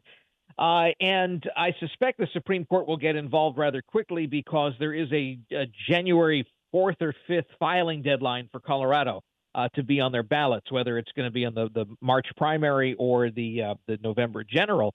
Um, and here's the other thing that that really struck me first there have been times in the past, in the past decade or so, that Democrats, uh, especially the federal government, have used politicized tactics to try to get their way, and it's come back to bite them. Uh, the Ob- the Democrats who had a, a, a, narrow majority in the U.S. Senate during part of the Obama administration used the so-called nuclear option to get uh, a, a political appointees confirmed with the warning, I think, from Mitch McConnell, minority leader at the time, saying, uh, you know, you've opened a door here. And then it, during the Trump years, when and then when the Republicans had a Senate majority, they used the so-called nuclear option themselves to get Brett Kavanaugh confirmed uh, to the U.S. Supreme Court. And then the Democrats, well, this is unprecedented. Well, no, it's not. You you opened the door to this. Uh, Democrats impeached Donald Trump twice over things that were considered to be minor, generally unprovable, and not necessarily illegal. Uh, and uh, the warning was given um, this could come back to bite you. Uh, there's now a, a, very real chance that Joe Biden could be impeached on something that may be more provable than anything Donald Trump was ever considered for removal from office for. Uh, and now, let's just say the U.S. Supreme Court is able is going to, in a very weird move, uphold what the what the Colorado Supreme Court has ruled is okay, and that is the removal of Donald Trump uh, for a crime he's not even charged with, nonetheless not convicted of. What then stops a state like Florida or Texas uh, or South Carolina, for that matter, from saying, well, Joe Biden might have taken foreign money in an influence operation vis a vis his son um, we don't want him on our ballots. Eben, there's another crazy part of this story, and I want to get your take on this. And I think this is probably in my wheelhouse. Less reporting, more politics. The people that that didn't want this to happen are probably the ones trying to defeat Trump in a Republican primary. I mean, in normal political times, you'd say, "Yeah, uh, the front runner just took it on the chin." I got to believe yeah. that Nikki Haley and Ron DeSantis woke up this morning saying, "Wow, wish that hadn't happened." I mean, that's more fuel uh, to the fire. Well, a couple of things. One, it's a bit more of an existential thing. This wasn't like you know a paperwork blunder that uh, oh the candidate just screwed up in his campaign staffs and you know uh, not not good enough to get the stuff filed on time or whatever the case may be. Hey, tough on you. Uh, that that's that's certainly not what happened here. Uh, this is an existential matter, and it, it, if Republicans are going to be taken seriously as making a case for the rule of law, then they they must I would I would imagine they must uh, at least very you know appear to be supportive of Donald Trump. Uh, and uh, and if anything, look, I Donald Trump gets indicted, his his popularity increases. Donald Trump gets uh, sanctioned in some way, his his popularity increases. Uh, I suspect this is only bolstering Donald Trump's main argument is that there is a, a power structure in Washington that is out to prevent any any outsider from getting elected and having a chance to change government. Uh, call it the deep state or the administrative state or the, the military industrial complex or whatever you want to call it. Uh, but it just bolsters the argument that such a thing exists uh, and it's working against the desires of the American people. Donald Trump, for whatever he is or hasn't or, or isn't or hasn't done or has done, is incredibly popular. Even if you don't believe the polls to the uh, to the degree they say he's popular, it's hard to fudge that kind of popularity. Very well explained, Eben. Thank you for your time. Happy Hanukkah, Merry Christmas. If we thank don't talk so anymore this week. To you as well. Take care. Thank you, Eben Brown, Fox News Radio. Always such a great, great guest. Better than we deserve. I mean, really and truly better than we um, deserve. Josh, I want to drag you. Do we have a call? Okay, let's go to the phone and then we'll um I want to get Josh's take on something. I said something about an hour ago, and Josh gave me the big thumbs up. Like, yeah, that, that's it. I mean, that's where we need to be talking about. So, so let's go to the phone. I want to come back and get because it's always interesting to me to get these generational perspectives. I mean, Rev and I have a similar generational sensibility about us. We don't agree on everything, but the majority of our opinions have been impacted by these things that we saw as we developed, you know, and, and matured. And and Josh has been exposed to very different sorts of things, and obviously reacts and responds in, in, in a unique and different sort of way. Let's go to the phone. Mike in Darlington. Good morning, Mike. You're on. Hello, Mike. Okay, Mike No, is not there. hold. 843 661 0937 Well, on to is Josh. our number. So let's go back to Josh. So a second ago, when when I and I, I said it in kind of a um a humorous tone that the Republicans need to grow a set. I mean, you know, fight fire with fire. Um, Mitt Romney and Liz Cheney are traveling around the country talking about how uh, you know undignified or or irreverent or irresponsible. Uh, I think we had a call, so Josh will have to uh, negotiate these waters on the other side of you doing multiple jobs. Multitasking is what Josh is up to. Um, we hope we don't have a problem with the phone. We don't think we have a problem with the phone. No, that might be Mike, man. Okay, is that Mike, is that you? Yes, thank you. Okay. You're on. Hello? Hey, you're on. Can you hear us? Oh yeah, yeah, I can hear you just fine. Okay. Uh, the uh, that that Brown fella, he is really uh, he he's really good. I hope you have him on more often. But I there's I think there's plenty of money out there. It's just being misappropriated and used for silly things. And as far as that court out there in uh, Colorado, those those cowboys have gone communist or something. I don't know uh, exactly what it is, but uh, it's not. It's it's it's just stupid what they're doing. I hate to say that. I hate to call somebody stupid, but uh, the ramifications of this is, is just absolutely awful. And uh, I think that they shouldn't be applying this. And they won't even let you lot ride in Trump. That's not fair at all. Thank you, Mike. Appreciate that. So, so let's let's. I mean, I want to go back to some comments I wrote down this morning. I mean, obviously, journalists have a job to do. Reporters have a job to do. The courts have a responsibility to execute what they deem is appropriate. I mean, I, I don't see any scenario that this does not get overturned. Um, but when Michigan and Minnesota decided not to go down that road, I thought Trump was kind of all ah, okay. He, he'll be okay.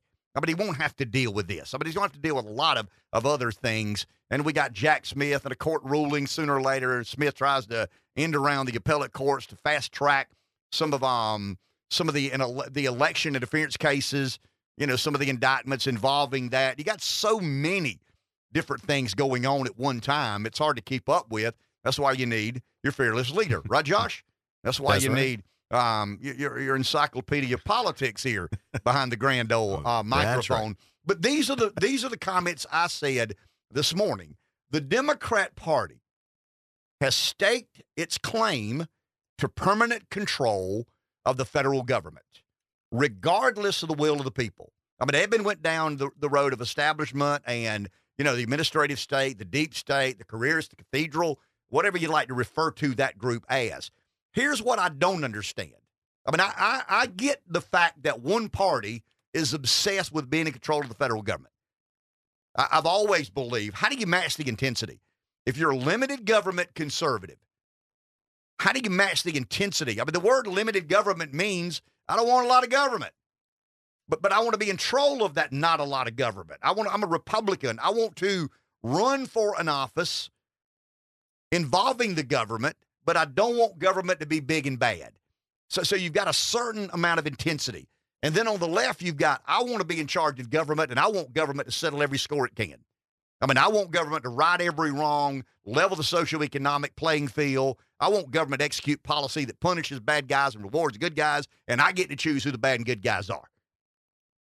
So you've you've got you've got a, a, a, to me you've got a fire burning at a million degrees on the left. I mean, they want to be in charge of government because they want government to be weaponized and level the playing field and create parity and equality amongst us all. And then you've got Rev on the conservative side saying, Yeah, I want to run, but I don't really want to be. I'm not that ambitious about government doing all these things. I'd probably rather government stay in a box much smaller than my liberal friends do. So it's going to be natural that, that the Democrats are going to be obsessed, more obsessed with being in charge of government. And I'm talking about philosophically and ideologically. I'm, I'm not talking about Mitch McConnell, Mitt Romney. I mean, they're careerists. I mean, th- those guys want to be in charge of government to self advantage themselves and their family and to, be in power and influence. It's not about ideology with McConnell, Romney, Cheney. I mean, it's about power, influence, and prosperity. I mean, you know, and that's not one party doesn't have a monopoly on. I want to be in power. I want to be in charge. I want to make more money. I want my family to enjoy the lucrative benefits of being a high ranking government official. I mean, I, I would agree that both parties are very ambitious in regards to that. But for those of us who are entrenched in some philosophical belief, I'm not going to be able to ever match the intensity of my liberal friends because they want to weaponize government. I want to drown government in the bathtub. Maybe not. Well, I mean, I do, but a lot of conservatives don't. They accept, you know, that'd be the libertarian perspective and the libertarian strain uh, in the party. Here's where I get confused. I- I'm not confused. I mean, I'm surprised that the court did what it did, but I'm not confused by why it did what it did. I understand that the liberal Democrats are obsessed with being in control of the government. And if we can't beat Trump, then let's get him off the ballot. Why? Because I'm obsessed.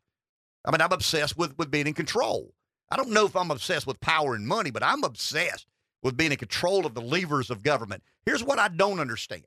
That there's got to be some legal theory here, doesn't there? I mean, I, I don't have to to to to to to lean on a liberal, excuse me, a uh, a legal theory, but the courts do, right? Mean, they've got to be founded in some measure of of of, of lawfare or legal theory. So Trump has never been charged of insurrection. I mean, when you read Section 3 of the 14th Amendment, I mean, it's about insurrection. I mean, it, it's basically to keep the Confederates who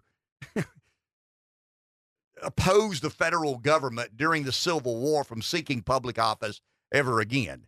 Uh, you can't let, I mean, they, you know, you can't let those insurgents in. I mean, they, they may, uh, you know, they, they may try to pull another coup. I mean, they lost the war, but they've not lost that spirit. I mean, they still believe in some of the fundamentals they they believed in. And if you let those son of a guns in office, I mean, they'll you know they, they'll mount some sort of insurrection. They'll they'll rise up against the the government. But but Trump has never been charged with insurrection. So the courts, who we count on to to some degree follow the law, the courts convicted Donald Trump of a crime that he's never been charged with. That does surprise me. I mean, that does alarm me. I mean, it startles me. Once again, Democrats obsessed with being in charge of government and will do anything they need to to give themselves an advantage doesn't surprise me at all. Democrat justices convicting a man of a crime that he's never been charged with is I mean that I understand legal legal jiu-jitsu, but that's wow. I mean, how do you get there from here? Take a break. Back in a few.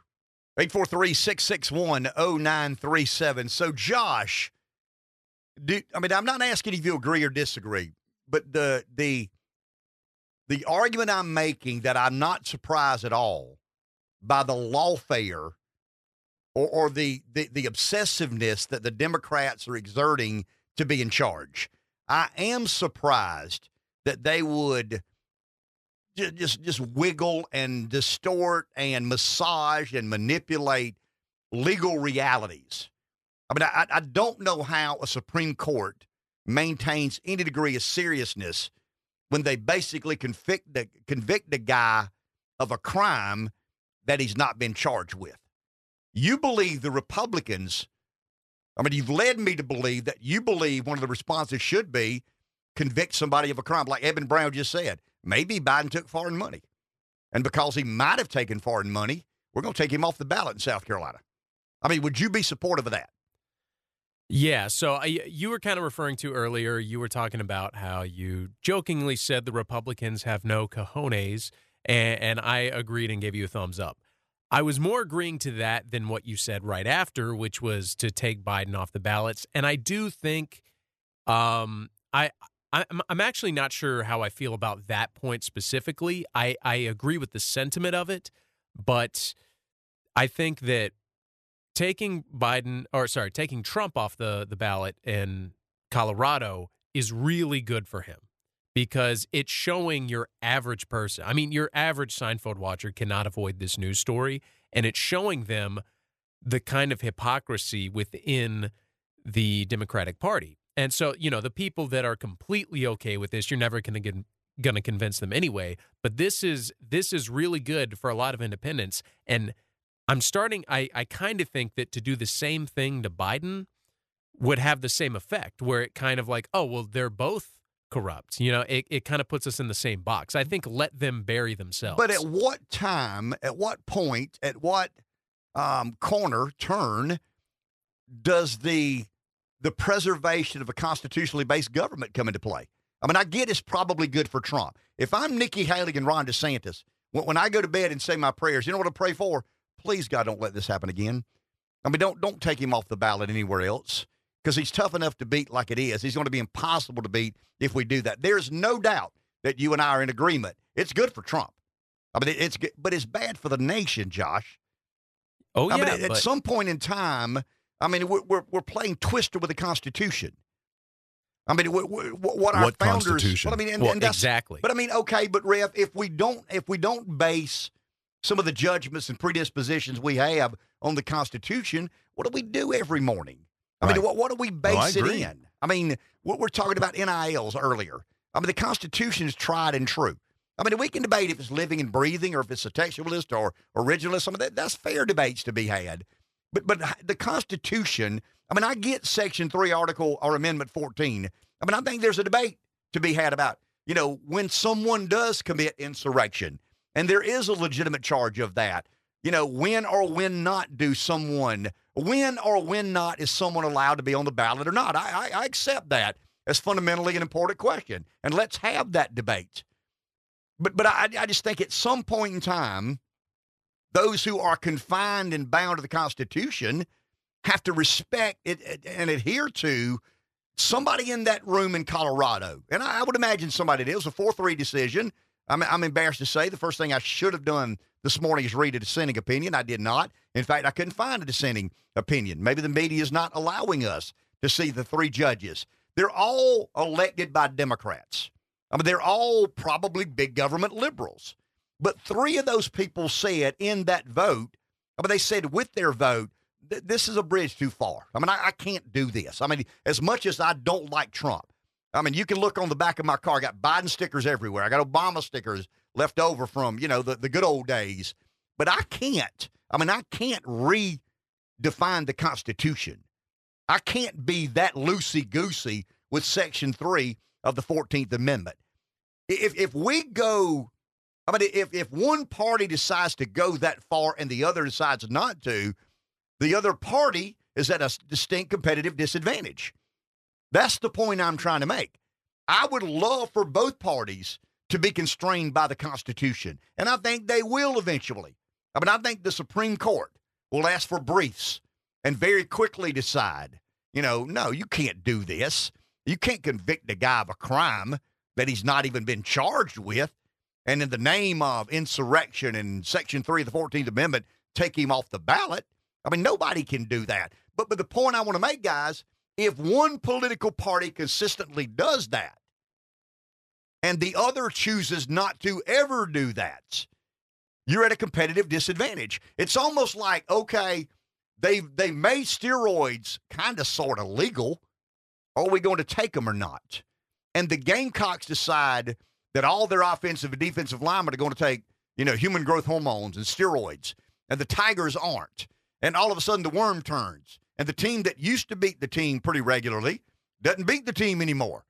And the and the bench press record at Clemson is 510 pounds. The bench press record at South Carolina is 590 pounds, 605 pounds. You see where I'm headed? I at some point in time, Clemson says, "Hey, man, I I understand ethically we're opposed to steroids, but that crowd down the street that used to not ever beat us, they're whipping our ass a lot now. Well, that that and that's the point I wanted to make was basically I think I I completely agree with you. Like this this idea that we have to constantly, you know, be held accountable to the law and the Constitution when the other side isn't is not a good strategy. I agree with It's you. a losing strategy. Exactly. But I think that that is what we have to do right now. I think that to to because you're always talking about winning over independents. I think this is a perfect example. They clearly overstepped, and they uh eh, so so let that be what happened. Don't don't then retaliate. Once we get in office, then be, you know then take it whoever you want off the ballot. Then then prosecute people for stuff they clearly didn't do. Throw in fake ballots. I'm all for it, Would- but not right now. Okay, would you and I run a Trump's campaign? Wouldn't we at least acknowledge we could, if we chose, convince conservative courts in conservative states to return the favor? But because we believe that's irresponsible and it's not in the country's best interest, I think the Seinfeld watcher hears that. I mean, I think you're onto something there. I think the Seinfeld watcher who who doesn't know Nikki Haley's polling numbers in New Hampshire and you know, um, you know, sw- uh, frat boy meets go girl go, and they're surging. um, you know, uh, well, whatever a surge is, and there anyway, um, and Sununu's basically a South Carolina Democrat and a New Hampshire Republican. I mean, he's somewhere between between the two. I want, I want to, I want to continue this conversation. I just think, I think the steroid analogy is kind of interesting. One party gets a competitive advantage if they continue to do something. Now, once again, I look for an eight an eight one ruling at the U.S. Supreme Court sooner than later. I think Jackson, I mean, because she's done some pretty nutty things since she's been there. Um, I think she'll probably rule in favor of the Colorado um, court because I don't think she believes very much in the Constitution or the constitutional form of government and law adherence. Take a break. Back in a few. 843 661 0937 is our number. So, Josh, your theory is interesting, and I mean, it probably is accurate. I mean, it's sometimes interesting and accurate. I mean, I've got a lot of interesting Oh, ideas. yeah. I'm just not sure they'd work, you know, if implemented in, in, in the real world in real time. So, your argument is let it be. Yeah. I mean, just just let it be. I mean, let, let the, I mean, I- eventually the Supreme Court will make a ruling, but you're saying don't don't aggressively tr- try to address it. But, Just- but is just- that coming from political strategy? I mean, winning the next election, maybe Trump being elected. Is that Well, I mean, purely what I you're saying? I don't think there's any doubt. I mean, I think the, the the biggest Trump detractor in the world has to admit this probably makes him tougher to beat in the long run. And, it, and it goes back to the principle I've argued since the get go. Those who most passionately want to destroy Trump are the only reason he's still a viable political figure. I mean, if you would, if the if the never Trump Trump derangement syndrome crowd would just kind of let him be, I think he would be far less formidable than he is today. But it's almost, I mean, it, it might be a syndrome. I mean, it, it might truly be clinically defined by now as somewhat of a medical well, I think the raid on Mar-a-Lago was, in a big way, kind of changed the directory, uh, to, to the direction based on what you're saying. Because when the regular Seinfeld viewer that we talk about saw that, that might have been one of the first times they scratched their head and said, "Really? Men with guns? Because he mishandled cl- some. uh, Okay, okay. Men with guns at gates because he mishandled classified information. And most presidents admit they've mishandled classified information. They're not going to the next step. They're not going to say, yeah, but Trump wouldn't negotiate in good faith with the people trying to get the records back. They're not going there. Rev's right. Once you see men in SWAT uniforms with guns at the gate of a private residence of a former president, that that's that's optic ever. I mean that you can't ever change that. You can try and add some of the necessary elements of debate, like, well, I mean, they tried to get him back and he wouldn't do it. You know, and, and other presidents have been easier to work with. No, I mean that you you've already. I mean that's the standard, and, and you're right. Um, how do you see? And that's probably where. I mean, I, I've said this before, and I think this is fairly accurate. I think the beauty of Trump, at its core, the majority of Americans believe the government's somewhat of a mockery anyway. And Trump makes a mockery of the mockery. I think there's genius. I don't know if it's intentional or he stumbles on it, but I think a lot of voters in flyover USA say to themselves, I mean, that thing was a mockery before he got there. He's just making a mockery of the mockery. And and he gets rewarded as a result of that. And so so, so the guy that's making a mockery of the mockery is attacked at every angle from every imaginable force in the world. And and I, I love it when people say this is probably anecdotal. I do this. This may be anecdotal. Well, unless you talk to you know 25 million people, it is anecdotal. I mean, you you've got a universe. I've got a universe. We all have these people we interact with, and they'll say things. And I don't know how many people in the last year have said things like this. I mean, it's almost exactly like this. Hey, man, I wanted to be for DeSantis. I wanted to give Haley a chance, but but they're leaving me no choice. I mean, it's Trump. I mean, I find him disgusting. I find him irreverent. I, I you know, but but I, I want him to be president. I wanted to be president as bad as they don't want him to be. But my motivation is not because I think he'll reform Social Security, not because I think he'll make monumental changes. I'm for him because they're so opposed to him. And and the weirdest way imaginable, when you ask a Trump fence sitter, I mean, the Trump voter is a Trump voter. And, and I've said over and over again the great miscalculation the Republican Party will make, I didn't say might make, will make, is believing that once Trump rides off into the sunset, whether that's 2028 or 2024, that Trump voter to some degree rides off with him. I don't have any idea what percentage, but they're not coming back to vote for Ron DeSantis or Nikki Haley. I mean, they're just not. Tucker said yesterday that if Nikki Haley is Trump's VP candidate, he's out. I mean, he's he's, he's a candidate. He, he's just it's kind of a protest vote. I mean, you know, I feel a little bit like that. I don't probably don't feel as extreme as um as Tucker does because I want Trump to be president. I mean, I desperately want Donald Trump to be president because I want to see what he does, understanding more about the joint than he did when he got there in 2024. But I think the the the, the making a mockery of the mockery and the people that are so passionately opposed to him having another chance at the president are the reason he may eventually end up winning the presidency. And I'll tell you guys, if the election were today, I mean, if they were casting ballots all over America today for president of the United States, Trump wins by a bigger margin, at least the same margin that he won in 2016. I'm thinking about a state he didn't win in 20 that could, or excuse me, in 16 that could be fair game in 20, and I don't know that I can come up with one. I mean, I don't think Virginia's purple.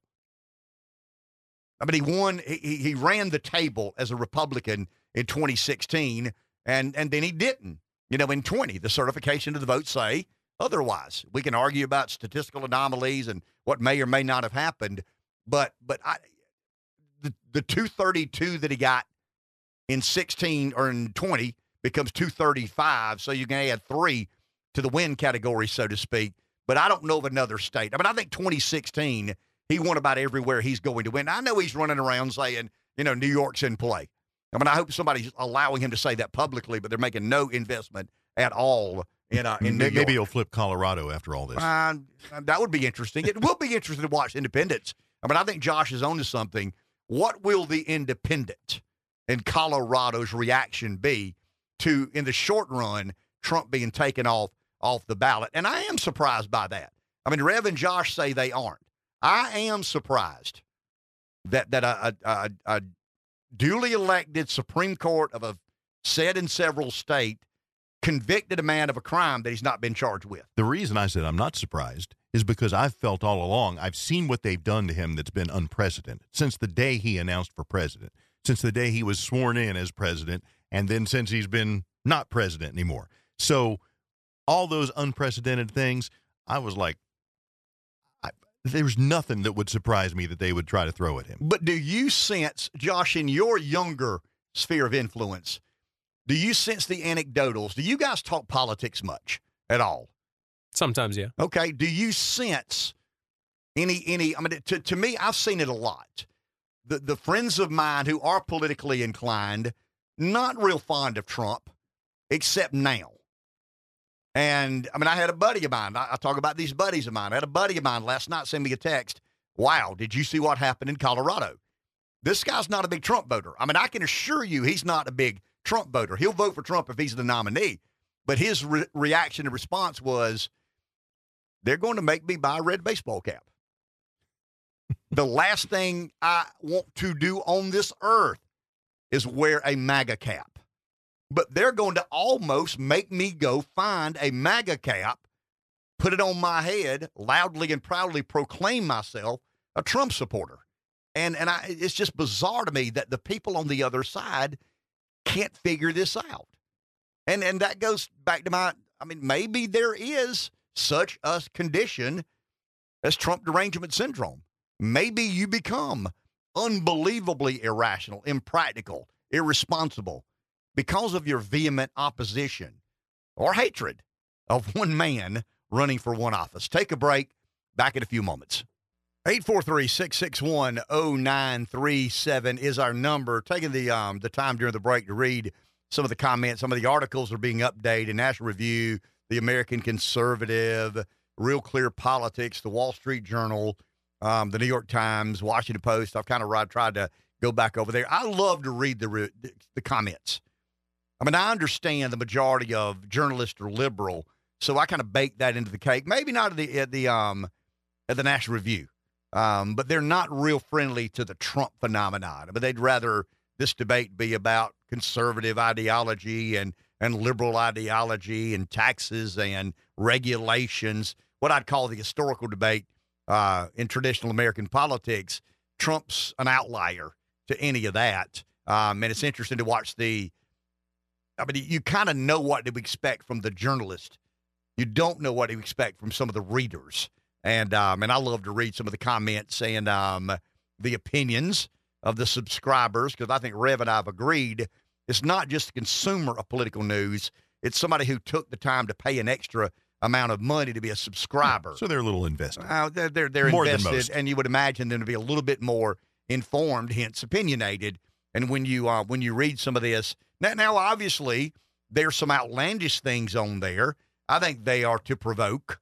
I mean, I think people go on there and use pseudo names, you know, just to kind of drum up some um some provocative conver- conversation. Um, I love posting on the National Review because it's Dave Baker subscription, and I so, you so know, you're one of those. ba- Baker says some pretty crazy things on on the comment section of the National Review. Now, the Wall Street Journal, uh, it, it's a little more. I'm a little more upstanding. Um, but yeah, when it- when I when it says um Dave Baker is about to comment, I'm going like, you're right, Dave Baker's. Say this. Have I Um, said anything interesting lately? Uh, not lately. Okay. Um, they've got this thing now. You got to sign in Oh. to comment, and I'm too lazy to sign in every time I want to um offer up a comment. Let's go to the phone. Someone's there. Oh, the call just dropped. Okay. Uh, Wait a second. 843 661 0937 is our number. Um, I think Josh has stumbled on kind of an interesting theory, um, and that is let it be, right? I mean, that's a Beatles song, but I think Josh is saying kind of let it be. I mean, let let Trump appear to be a victim in Colorado, and some of the Seinfeld watching crowd who normally don't pay attention, right, Josh? That's right. Uh, that they would probably say, "Wow, they took him off the ballot." But, but Josh, I want to know if your opinion on that comes from a purely political standpoint. If you, you know, if you'd like to see Republicans get elected to high office, is that what you're saying from a political strategy, or do you think it's the right thing to do for some reason? Um, I think it's it's political strategy. It's a little strategery. Uh, you know, we got can can you talk a lot about appealing to um the moderates, you know, the, Well, I mean, in the presidential campaigns, you have to. People that decide Exactly. the you election don't in the have swing to do that in California. You don't have to do that in South Carolina. I mean, you don't. I mean, there's some solidly blue states. There's some solidly red states. Districts are no different. We've gerrymandered. I mean, the majority of House seats and and and really and truly Senate races are one of the primaries. I mean, there's a handful of competitive Senate races, but the majority of Senate races in the U.S. Senate are, you know, won by Democrats or won by Republicans. I'm trying to think of um, a uh, probably the most competitive state in America is Pennsylvania, maybe. I mean, Arizona is very competitive. I mean, there's a handful, but but the, the presidency is the only office you seek, by and large, that requires moderates and independents being supportive of one candidate over another. And and I think you're onto something when when you know the the politics of this would probably be to Trump's advantage by allowing himself to be a victim. This is a perfect opportunity to to play to play the victim, to be the victim. And that this is it's the perfect opportunity to appeal to moderates in my opinion. I think and also it cuz you know, conservatives constantly tout that they are the the arbiters of the Constitution. That we're we're more The concerned with safekeepers. Yes, the Democrats want to overthrow uh, the the democracy and just be in charge, and Republicans want to preserve it. That is the this is the perfect opportunity to show people that that's what we're doing. Even though I agree that's not what we should be doing. We should be trying to win at all costs. But this is this is str- strategy. This is a perfect opportunity to do that. So, would you include, to Rev's point about being totally and completely political, would you include that? Yes, I mean, th- th- there's an urge I have to return the favor. Oh yeah, I mean, you don't know how bad I want to call my buddies in South Carolina and convince them to take Biden off the ballot. But I know that that's not in the American people's best interest. I know there has to be some adherence to the Constitution and the rule of law. And Yeah. out of deference to the rule of law and, and, and political stability and national security, I'm not going to do that. Yes, I want to do that. I'm a fighter. I mean, the people that are attracted to my campaign know that we normally fight. I mean, when punch, we counterpunch. But Mhm. in this particular instance, I want to be the bigger man. I want to rise to the moment. Would you include that in the political narrative? Yes, this is this is a nexus point because I, I don't even know if y'all knew this, but Chris Christie has had to come out and in favor of Trump. Chris Christie. And so basically, this is the perfect opportunity to you know, like if you return the favor, what what will happen? I mean, what this shows is that That's that damn Trump. I mean, that- so you can't trust him. I mean, he's reckless. He, well, he- it shows that the Democrats have a chokehold on the system and that they're using that to their advantage, even though it goes against what the system should be. And so, if we return the favor, do do we honestly think that Biden will be convicted of any crime and thrown out of office? I highly doubt it. And even if he was, what would the point be with the election coming up so soon? I think it is far better to to let the Democrats dig themselves into a deeper hole. let them own it. Exactly. I mean, let them own this decision made in Colorado. See, I don't think any of us have a uh, uh, an understanding of how intense that emotion is, and and it's not really an emotion. I mean, I'll say it. I mean, if it were an emotion, it would basically speak in audible terms by saying, "A damn Trump." There's there there. You've probably seen these YouTube videos, guys. There's a YouTube video, and it's normally younger kids doing it to their parents or grandparents. You're watching television, and all of a sudden comes something, you know, this is an emergency alert from the National Security Agency of the United States of America. The nation of North Korea has launched a nuclear attack on seven major American cities. Those cities include, and it's like this AI voice. Those cities include New York, Chicago, Los Angeles, Dallas. You see where I'm headed. And and and it's funny to watch. I mean, the kids have placed a camera in a in kind of a random place, and you know the camera's pointing at the and and the father's going like, whoa, whoa, whoa, whoa, whoa. I mean, he's, eating his lunch and he's eating dinner, watching TV, and all of a sudden he goes, whoa, whoa, whoa, whoa, whoa, whoa. Well, in about half those videos that include, um, I mean, I'll say it, a lot of them are African Americans. They have a propensity to vote Democrat. I'm not being judgmental. That's, I mean, that's the statistical reality. That there are about four or five that I've watched of some in, in an African American family. I mean, and once again, I'm not being racist. I mean, I'll say this: uh, this is nowhere near racist. Ninety percent of African Americans vote Democrat, right? I mean, that, that's that's that's where we are in America today. They have every right to vote for who they want to vote for, just like whites, just like Caucasians, like women and men, and college educated, non college. The, the body politic or running for office forces you to engage and try to attract certain blocks of voters. I mean, that's just the nature of politics. So when I watch these YouTube videos and it's an African American family, um, somebody invariably always says when, when when it comes on and the father says, Hey, whoa, whoa, whoa. Stop. Be be quiet a second. And they're talking about, you know, um, the National Security Agency has been notified that North Korea has launched missiles to five American cities. Within 30 to 45 seconds, somebody says, You ready? That damn Trump. That damn Trump. I, I don't think we understand. I mean, we live in our little bubbles. I mean, all of us do. Uh, Rev lives in a bubble. I live in a bubble. Some bubbles are bigger than other bubbles. I mean, we're very accusatory about the bubble of media and academia. You know, those kids leave those prestigious universities, and where do they go? A NASCAR race? A college football game down south? No, they go to CNN. They go to NBC. They go to ABC. They go to the New York Times. They go to the. I mean, we're all guilty of that. I mean, we all silo ourselves in, in into these compartments. Every one of us do. I mean, I don't know a single human being that has the humanistic ability to not be attracted to people who have similar views, similar lifestyles, similar incomes. I mean, that's just human nature. I mean, there's a reason it's called nature. There's a natural inclination that we have. You have to fight your natural inclination to not do that. Uh, and, and we all try to because we want to be a little bit diverse and, and see things we don't believe in and, and, and expose ourselves to thoughts that we may find disagreeable. I mean, it's better for all of us if we, I mean, we, we, we'd all, but we're not Vulcans. I mean, we're naturally inclined to, I mean, that's why it's human nature. But, but I think we underestimate, Rev. I don't think we want to accept how many Americans out there buy into that. Damn Trump. I mean, he keeps something stirred up all the time, man. I'm tired of this.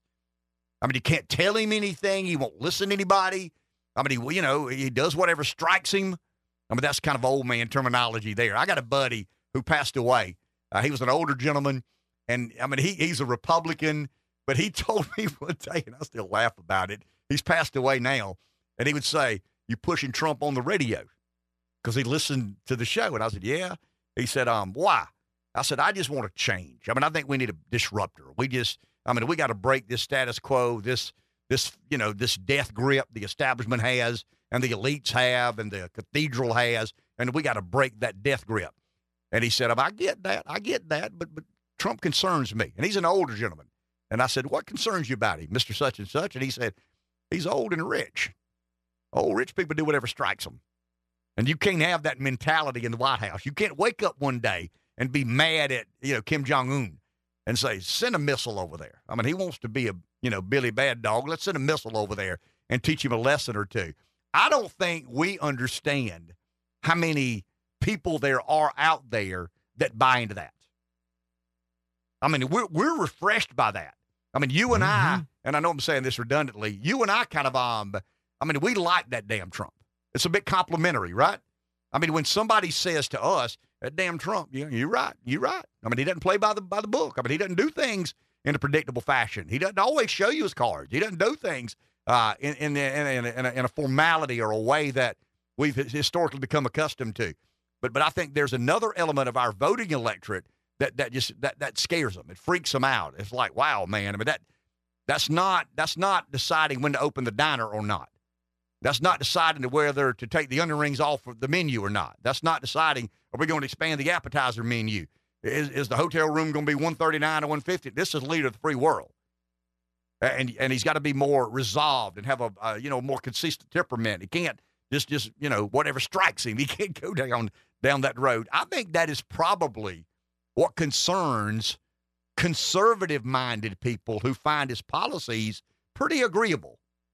I mean, that, forget the personality, forget the you know uh, the bombast and the narcissism. I don't know a single person that embraces narcissism. And, and I mean, I'm thinking about narcissism in the public domain is largely fake and phony. I mean, I, Ric Flair. I mean, you know, he's the consummate narcissist, but that's an act. I mean, that's a, a charade. You know, that's not who he really is. Nobody gets away with that. So I don't believe that that you know. I mean, I think people are put off by narcissism, but I don't think people vote yay or nay as to whether someone's narcissistic or not. They they might not invite them to a tailgate, or might not want to go on a vacation with them if they're full of themselves and all they talk about is themselves and they demand loyalty one way. I mean, we know all those stories. But I think there's a lot of people in America today that are intrigued by a damn Trump. And there are a lot of people in America today that make they, they get real nervous. And you know, and that Trump man, I'm telling you, I mean, he makes me nervous. I mean, he, he kind of makes it up as he goes, and he does all these things that are, are just so unconventional. He says all these things that that just you know rile his base up and offend all these these other people. The three of us kind of like that. I mean, I can't speak for the two of you, but I do. I find Oh, that yeah. I, th- I find that wonderfully refreshing. but the narcissist trait, um, because you talk about voters, do I know you? Do I like you? All right. If you're a narcissist, you're likely going to make people not like you as much. but if you're an extreme narcissist, you kind of get away with it well, probably so. because it's almost like It's almost like an act. Well, it is. It's almost like he's full of it. He knows he's Or full you of don't it, and he, know. know, and he knows that I that I know he's full of it. You know, the one, I mean, uh, the most intriguing part of Trump as a candidate is is he playing a game with us? I mean, Rev and I have a lot of conversations about Dylan. I mean, is is Dylan that aloof, or is he that much a genius? I'm not. I'm not saying Trump's a genius by any stretch, but but some of the things he says, he makes work where nobody else can. And you can't stumble on that as much as he has. There's got to be some designed intent. Hey, I, I don't know that he goes in a dark room with his age, with his advisors and consultants and says, "Hey, watch this. You know, watch what we do." I think he just like it's spontaneous. You know that that's him. I mean, he says these things, and we all go like, "Whoa, I don't know if I'd said that." And then his polling goes up three or four points, and and the joke's on all of us. 843-661-0937. Take a break. Back in a few. You know, I was thinking about the the irony of the Trump court. I mean, we all agree, Josh, that the majority of Trump influence would. I mean, it, the the the not everlasting nor eternal. Not, nothing about Earth is eternal. Um, the the political legacy of Donald Trump would be the fact that Ruth Bader Ginsburg passed away on his watch, and Amy Coney Barrett replaced Ruth Bader Ginsburg, and the court went from being kind of a five-four, you know, Roberts court. You never knew exactly where Roberts was going to to rule, and now Roberts has been a bit neutered, and and it's a conservative court, no question about it. But the I mean, the justices of the U.S. Supreme Court are going to quickly rule on whether or not Colorado um, overstepped its bounds of the Supreme Court in Colorado, but they're also going to consider some of these presidential immunity questions, and, and that'll happen sooner than later. Um, you know, Jack Smith is asked; they've agreed to hear the case, uh, but Jack Smith, the special prosecutor, is um is trying to end around the appellate court, go straight to the U.S. Supreme Court. So there's some kind of irony in here about presidential immunity, you know, uh, being on the ballot or not. It's just it's going to be one of the most interesting presidential elections in the history of our country. In particular, if Trump quickly locks up the nomination, if he wins in Iowa and he beats, um, you know, the frat boy beats Go Girl Go in in uh, in New Hampshire, it's over. I mean, I think it's over now, but there's still a formal process that um, the campaigns have to endure. You've got a um, an Iowa caucus January 15, and then you've got you know the New Hampshire primary shortly after that. The Las Vegas, to be the Nevada primary, and then the South Carolina primary. I mean, I you know I would imagine we're still having a primary once we get to South Carolina, and then Super Tuesday, you know, quickly follows that.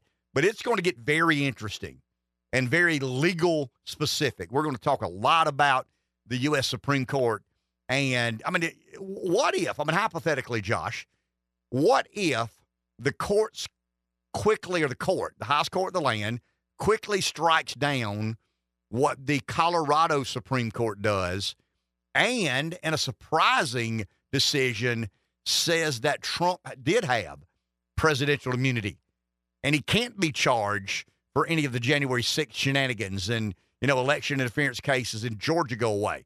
Election interference cases in in uh, what other state? Uh, what other state is it that uh, Washington? Uh, yeah, I think that's somewhere where the um, uh, it's not Washington. It's Georgia and uh, is it? It might be Pennsylvania. Anyway, there, there's a couple of states Trump's dealing with. I think it is Washington. I mean, I think it is the nation's capital that are making some decisions.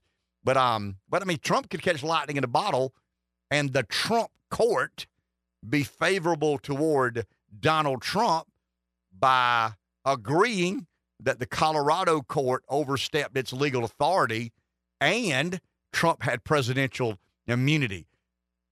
That's not as interesting while he's still running for the Republican nomination. But once he secures the nomination, I mean, it's over. I mean, he is the Republican nominee for president of the United States. And these questions, I mean, he's one of two people that are going to be elected president out of 330 million, 340 million Americans. There are two people, the Democrat nominee, the Republican nominee, that are going to win the presidency. And one of those two people has two pretty significant cases before the U.S. Supreme Court. Let's go to the phone. Anthony from North Carolina. Anthony, you're on the air. Hey, fellas. Uh, still been listening, but I ain't calling in a while. I talked to Josh, and he told me to KISS when I call in. Uh, you understand that? So I'll keep it kind of simple this time.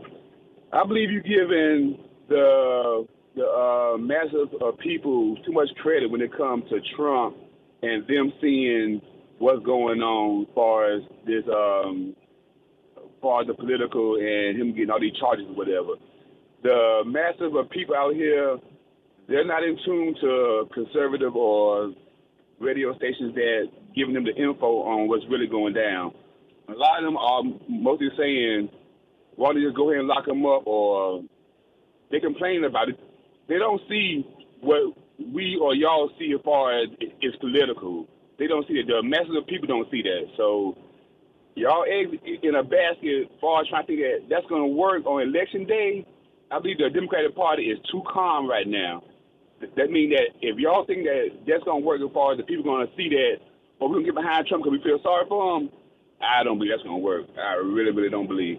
But um, I was listening to the other day, and you were talking about Joe Rogan and his shows and the views he got. I believe one of the reasons he got viewers and sponsors like that is because how can I say it? He talk about real stuff. A lot of us say that other stations, uh, even the word conspiracy theory come up, and all the radio hosts get a funny tone to them or whatever. To me, whatever the government says, that's the truth.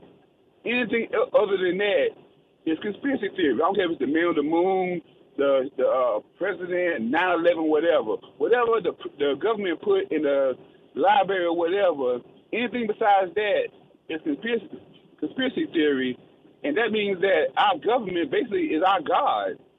Whatever they say because they use that with, uh, along with the media. Case in point, they'll have us something that we if, if we use our, our our common sense, we'll know that that ain't true. But are sensitive stuff on news like say 9/11. You couldn't show the towers coming down for three years after it came down on national TV. You couldn't talk about it because oh, conspiracy.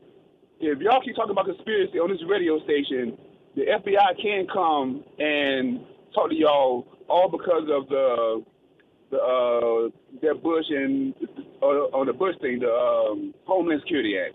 So I know you don't like Biden, but a lot of laws that, that affect us to this day is because of the Homeland Security Act.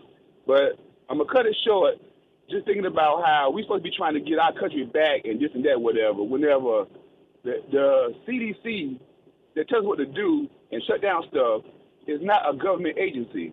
The Federal Reserve that controls our money can control the one percenter and make sure that the poor stay poor is not a government agency. I mean, and, and Ken, you smart I am, so I'm quite sure you know some more companies out there that the masses of people think is a government agency, but it is not. So how can we expect them to have our best interest at mind? They can be bought.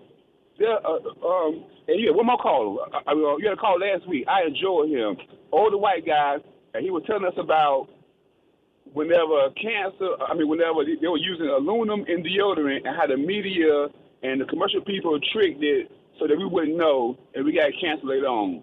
I'm telling you, Ken, there's so many industries in this in America that we would shut down if they were to come truthful about cancer, and we had to get rid of everything that was giving us cancer. America would not be America the way it is, and all we do is brag about America because we got some stuff that we could buy for money and we got entertainment, whatever. But without all that stuff, cancer was shut. The truth. Either we want to live or we want to deal with cancer. Cancer could be a major hustle that all we doing is paying in money every chance we get.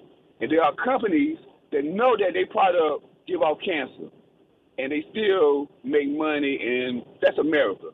But sorry, Josh, You said K-I-S-S, but I couldn't help it though. But y'all Thank you, have a good Anthony. Appreciate it. Merry Christmas to you, my man. Appreciate you calling. Appreciate you listening. Uh, Anthony always hits me with a lot of different. Uh, it's not questions; it's opinions he has, and he wants to, I guess, bounce those opinions off of um off of other people.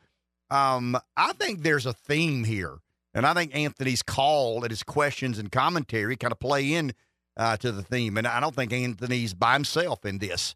Um, I believe that Donald Trump has ushered in an era, and this may be ah, the the the psycho babbly part of Trump being a politician.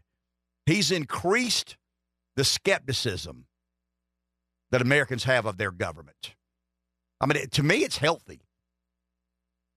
I mean, for a long time, and I, and I go back. I was texting with a buddy yesterday about you know how naive I was in the early days of my political existence and understanding and trying to to better you know equate this to that and what does this mean and what did what did that mean? I mean, it, was I mean it was a little bit. Uh, I mean, there's no way anybody would have said publicly. I question the Warren Commission. I question um, you know whether or not Lee Harvey Oswald acted alone. I mean, that was kind of the that was the status quo answer. And if you didn't want to be laughed at or ridiculed or kicked out of the country club, you kind of had to go along with that. But but then all of a sudden you start thinking to yourself. I mean, if you're any sort of thinker and you're and you're you know you're you're comfortable going down the road less traveled, then Josh, you got to kind of say, I don't know, man. It was a bolt action rifle, and the car was moving, and it was going away from him, and you know he lay, and then Jack Ruby killed him, and I mean, there's just so many things as part of the plot that that leads you to believe. I don't know, man. Maybe they're not telling me the truth.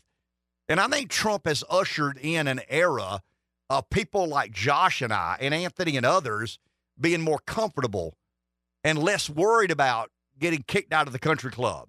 Um, I don't know how many times this has happened to me recently, and I'm talking about post Trump. When you sit down with someone and you consider them to be sane and mild mannered, and they consider you to be somewhat sane and mild mannered. I mean, you're not a nut, they're not a nut. I mean, there's always been nuts on the left, there's always been nuts on the right. Guess what? There'll always be nuts on the left, there'll always be nuts on the right. But my world doesn't consist of a lot of nuts. I mean, it's reasonable people living reasonable lives in practical fashion. But you'll ask a question, Josh, like January 6th, and you'll kind of nervously say, Hey, you think there might have been some law enforcement involved in that? You, you think there, I mean, I'm not saying it's an insider job, but do you think there could have been some coordination with, with, with the government? And, and, your, and your very reasonable friend will say, Of course there was. I mean, how do you not believe that? I mean, you, you, you, you think the government didn't see an opportunity to take advantage of bad behavior? Of course they did.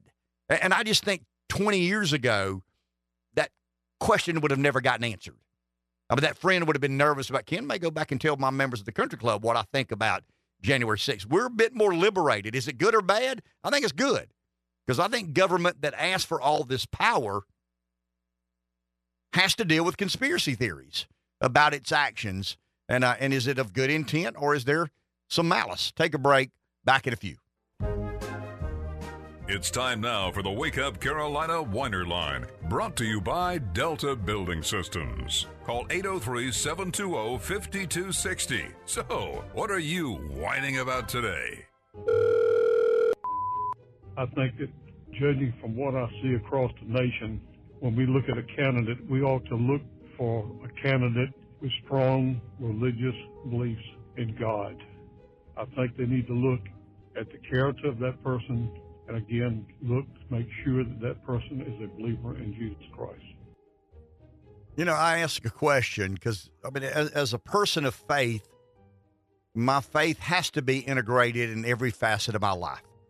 But I asked Josh a couple of weeks back, and, and I mean this sincerely. I think this is something for people of faith to ponder. And maybe I'm scarred by my time in politics. But Josh, I'll ask you a question again. Would you rather have a very smart, competent atheist or a dumb, incompetent Christian running the country? Um, I I'd say a Christian, but it does it depends on what they can do. It's a fair question. It's case right? by case. I mean, yeah. it, it's a very fair question. I mean, you know, if if we're leading a spiritual revival and we need a spiritual rejuvenation, I believe that. I mean, I do believe that. But but when you ask the question in that kind of scope or con context, I think it's a very interesting ponder uh, that we can all involve ourselves. In other words, you've got a really smart, competent, able atheist. You've got a real incompetent, not so smart man of God, woman of God. Who would you rather execute the functions of the executive branch of the largest federal government man has ever known? A dumb guy who believes that God in heaven has all this under control, or a really smart guy who says, I've got to fix all these things that need fixing uh, because God's not going to do it. Because in essence, he doesn't believe there's a God in heaven anyway. I mean, it's it's a it's a complicated ordeal, but one I think we should all challenge ourselves with. January 6th was a setup. Of course, a lot of people don't realize that. Why don't they think about why the Democrat Party and the Democrats in the House destroyed information? They destroyed it in order not to turn it over to the Republicans when they gained the House. Why does January 6th have to be either a setup or an insurrection? I mean, I, m- most people say it's an insurrection. No, it was a setup. I, I would argue there's a little bit of a lot in there. I mean, I, I, I don't think by any measure it was an insurrection, but I also don't believe, as much as I'd like to believe, it was a complete and total setup. I mean, I don't buy that. Um, it was a group of people who believed in a certain narrative and acted upon their belief in that certain narrative and some got unbelievably reckless and irresponsible and did things they shouldn't have done. And I'm not talking about the over prosecution. I mean, I do believe that some of these people were made um, examples of. I mean, I don't think there's any question about that. But I think when you talk about January 6th in its totality, and you believe it was either a setup or an insurrection, you're not including so many facets of that day, questions we don't have answers to. There's never been an honest evaluation or investigation about who did what, why, when, where, how, how enabling was the government, how willing were the participants. Um, I, I just think we got to be careful and say it, it's either or. Some of these big moments in American history, I mean, they're far more complicated than to say, I'm sure it was this or I'm sure it was all that. You've been listening to the Wake Up Carolina Whiner Line, brought to you by Delta Building Systems. You got something you want to whine about? Call anytime 803 720 5260. It's the official and the original Wake Up Carolina Whiner Line.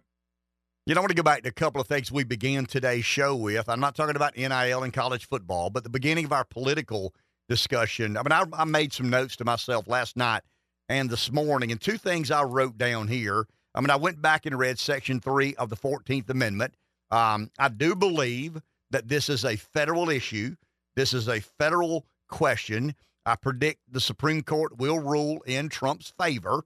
Um, if you argue that states conduct our elections, there is the Reynolds Sims case that basically said if a state wants to have one senator per county, it it it, it violates the Constitution of one man, one vote. So the Sims versus Reynolds case, in my opinion, established precedent, and the federal court can interpret Section 3 of the 14th Amendment. The other is my handwritten note to myself last night. The Democrat Party has stated a claim to permanent control of the federal government regardless regardless of the will of the people. To me, that's the narrative, Josh. That's the political win. That the Democrats are so obsessed with being in control of the federal government that when they don't believe they can beat you, they'll try and figure out a way to not even have to compete with you. That to me is where I would sell the Republican narrative or the Trump narrative to the American people that doesn't surprise me. I mean, that really and truly that the Democrat Party in Colorado was so obsessed with stopping Trump from winning the presidency, they're willing to misinterpret statutes and laws and, and constitutional authority, and that'll be corrected. I mean, maybe um, m- maybe Justice Jackson, the newly added Justice Jackson. I mean, she's had some wacko majacamo opinions. Maybe she has another, um, and kind of sides with the um, the Colorado decision. But but I think the main takeaway here is the the the legal theorizing. And and I understand legal theories. I understand legal um, karate, uh, jiu-jitsu. I mean, I, I get all that. I mean, I understand you can tie yourself into knots. You can make the courts a twister board. And, you know, how do you get there from here? I don't know, but we can. We got to. We got to stop Trump. Um, but they're convicting a man of a crime that he's never been charged with. That there is not a single charge brought against Donald Trump that says he incited an insurrection. I mean, there's been a lot of political narrative and commentary that he incited an insurrection. But when it came down to charge him, I mean, there are a lot of issues about election interference. I mean, there are a lot of charges about him misrepresenting the property of value or the value of properties and, you know, whether he mishandled classified information, whether he obstructed justice. I mean, there are a lot of debates that we'll have eventually about what he did or did not do there. He's been charged with those. Mean, there are legal documentations of, of a court saying, hey, I think he did this. When they had a chance to charge Donald Trump with inciting an insurrection, you know what they did, Josh? What they do? They didn't. Hmm. They didn't. Do you believe they cut him a break because they just felt it was the right thing to do? Nope. Or do you believe they didn't believe they had a case? They didn't have a case. So, out of thin air, the Colorado Supreme Court says we're going to convict this man of a crime that he's never been charged with. Wow. That's a different day in America, and we live in a different era of American politics. Enjoy your day. We'll talk tomorrow.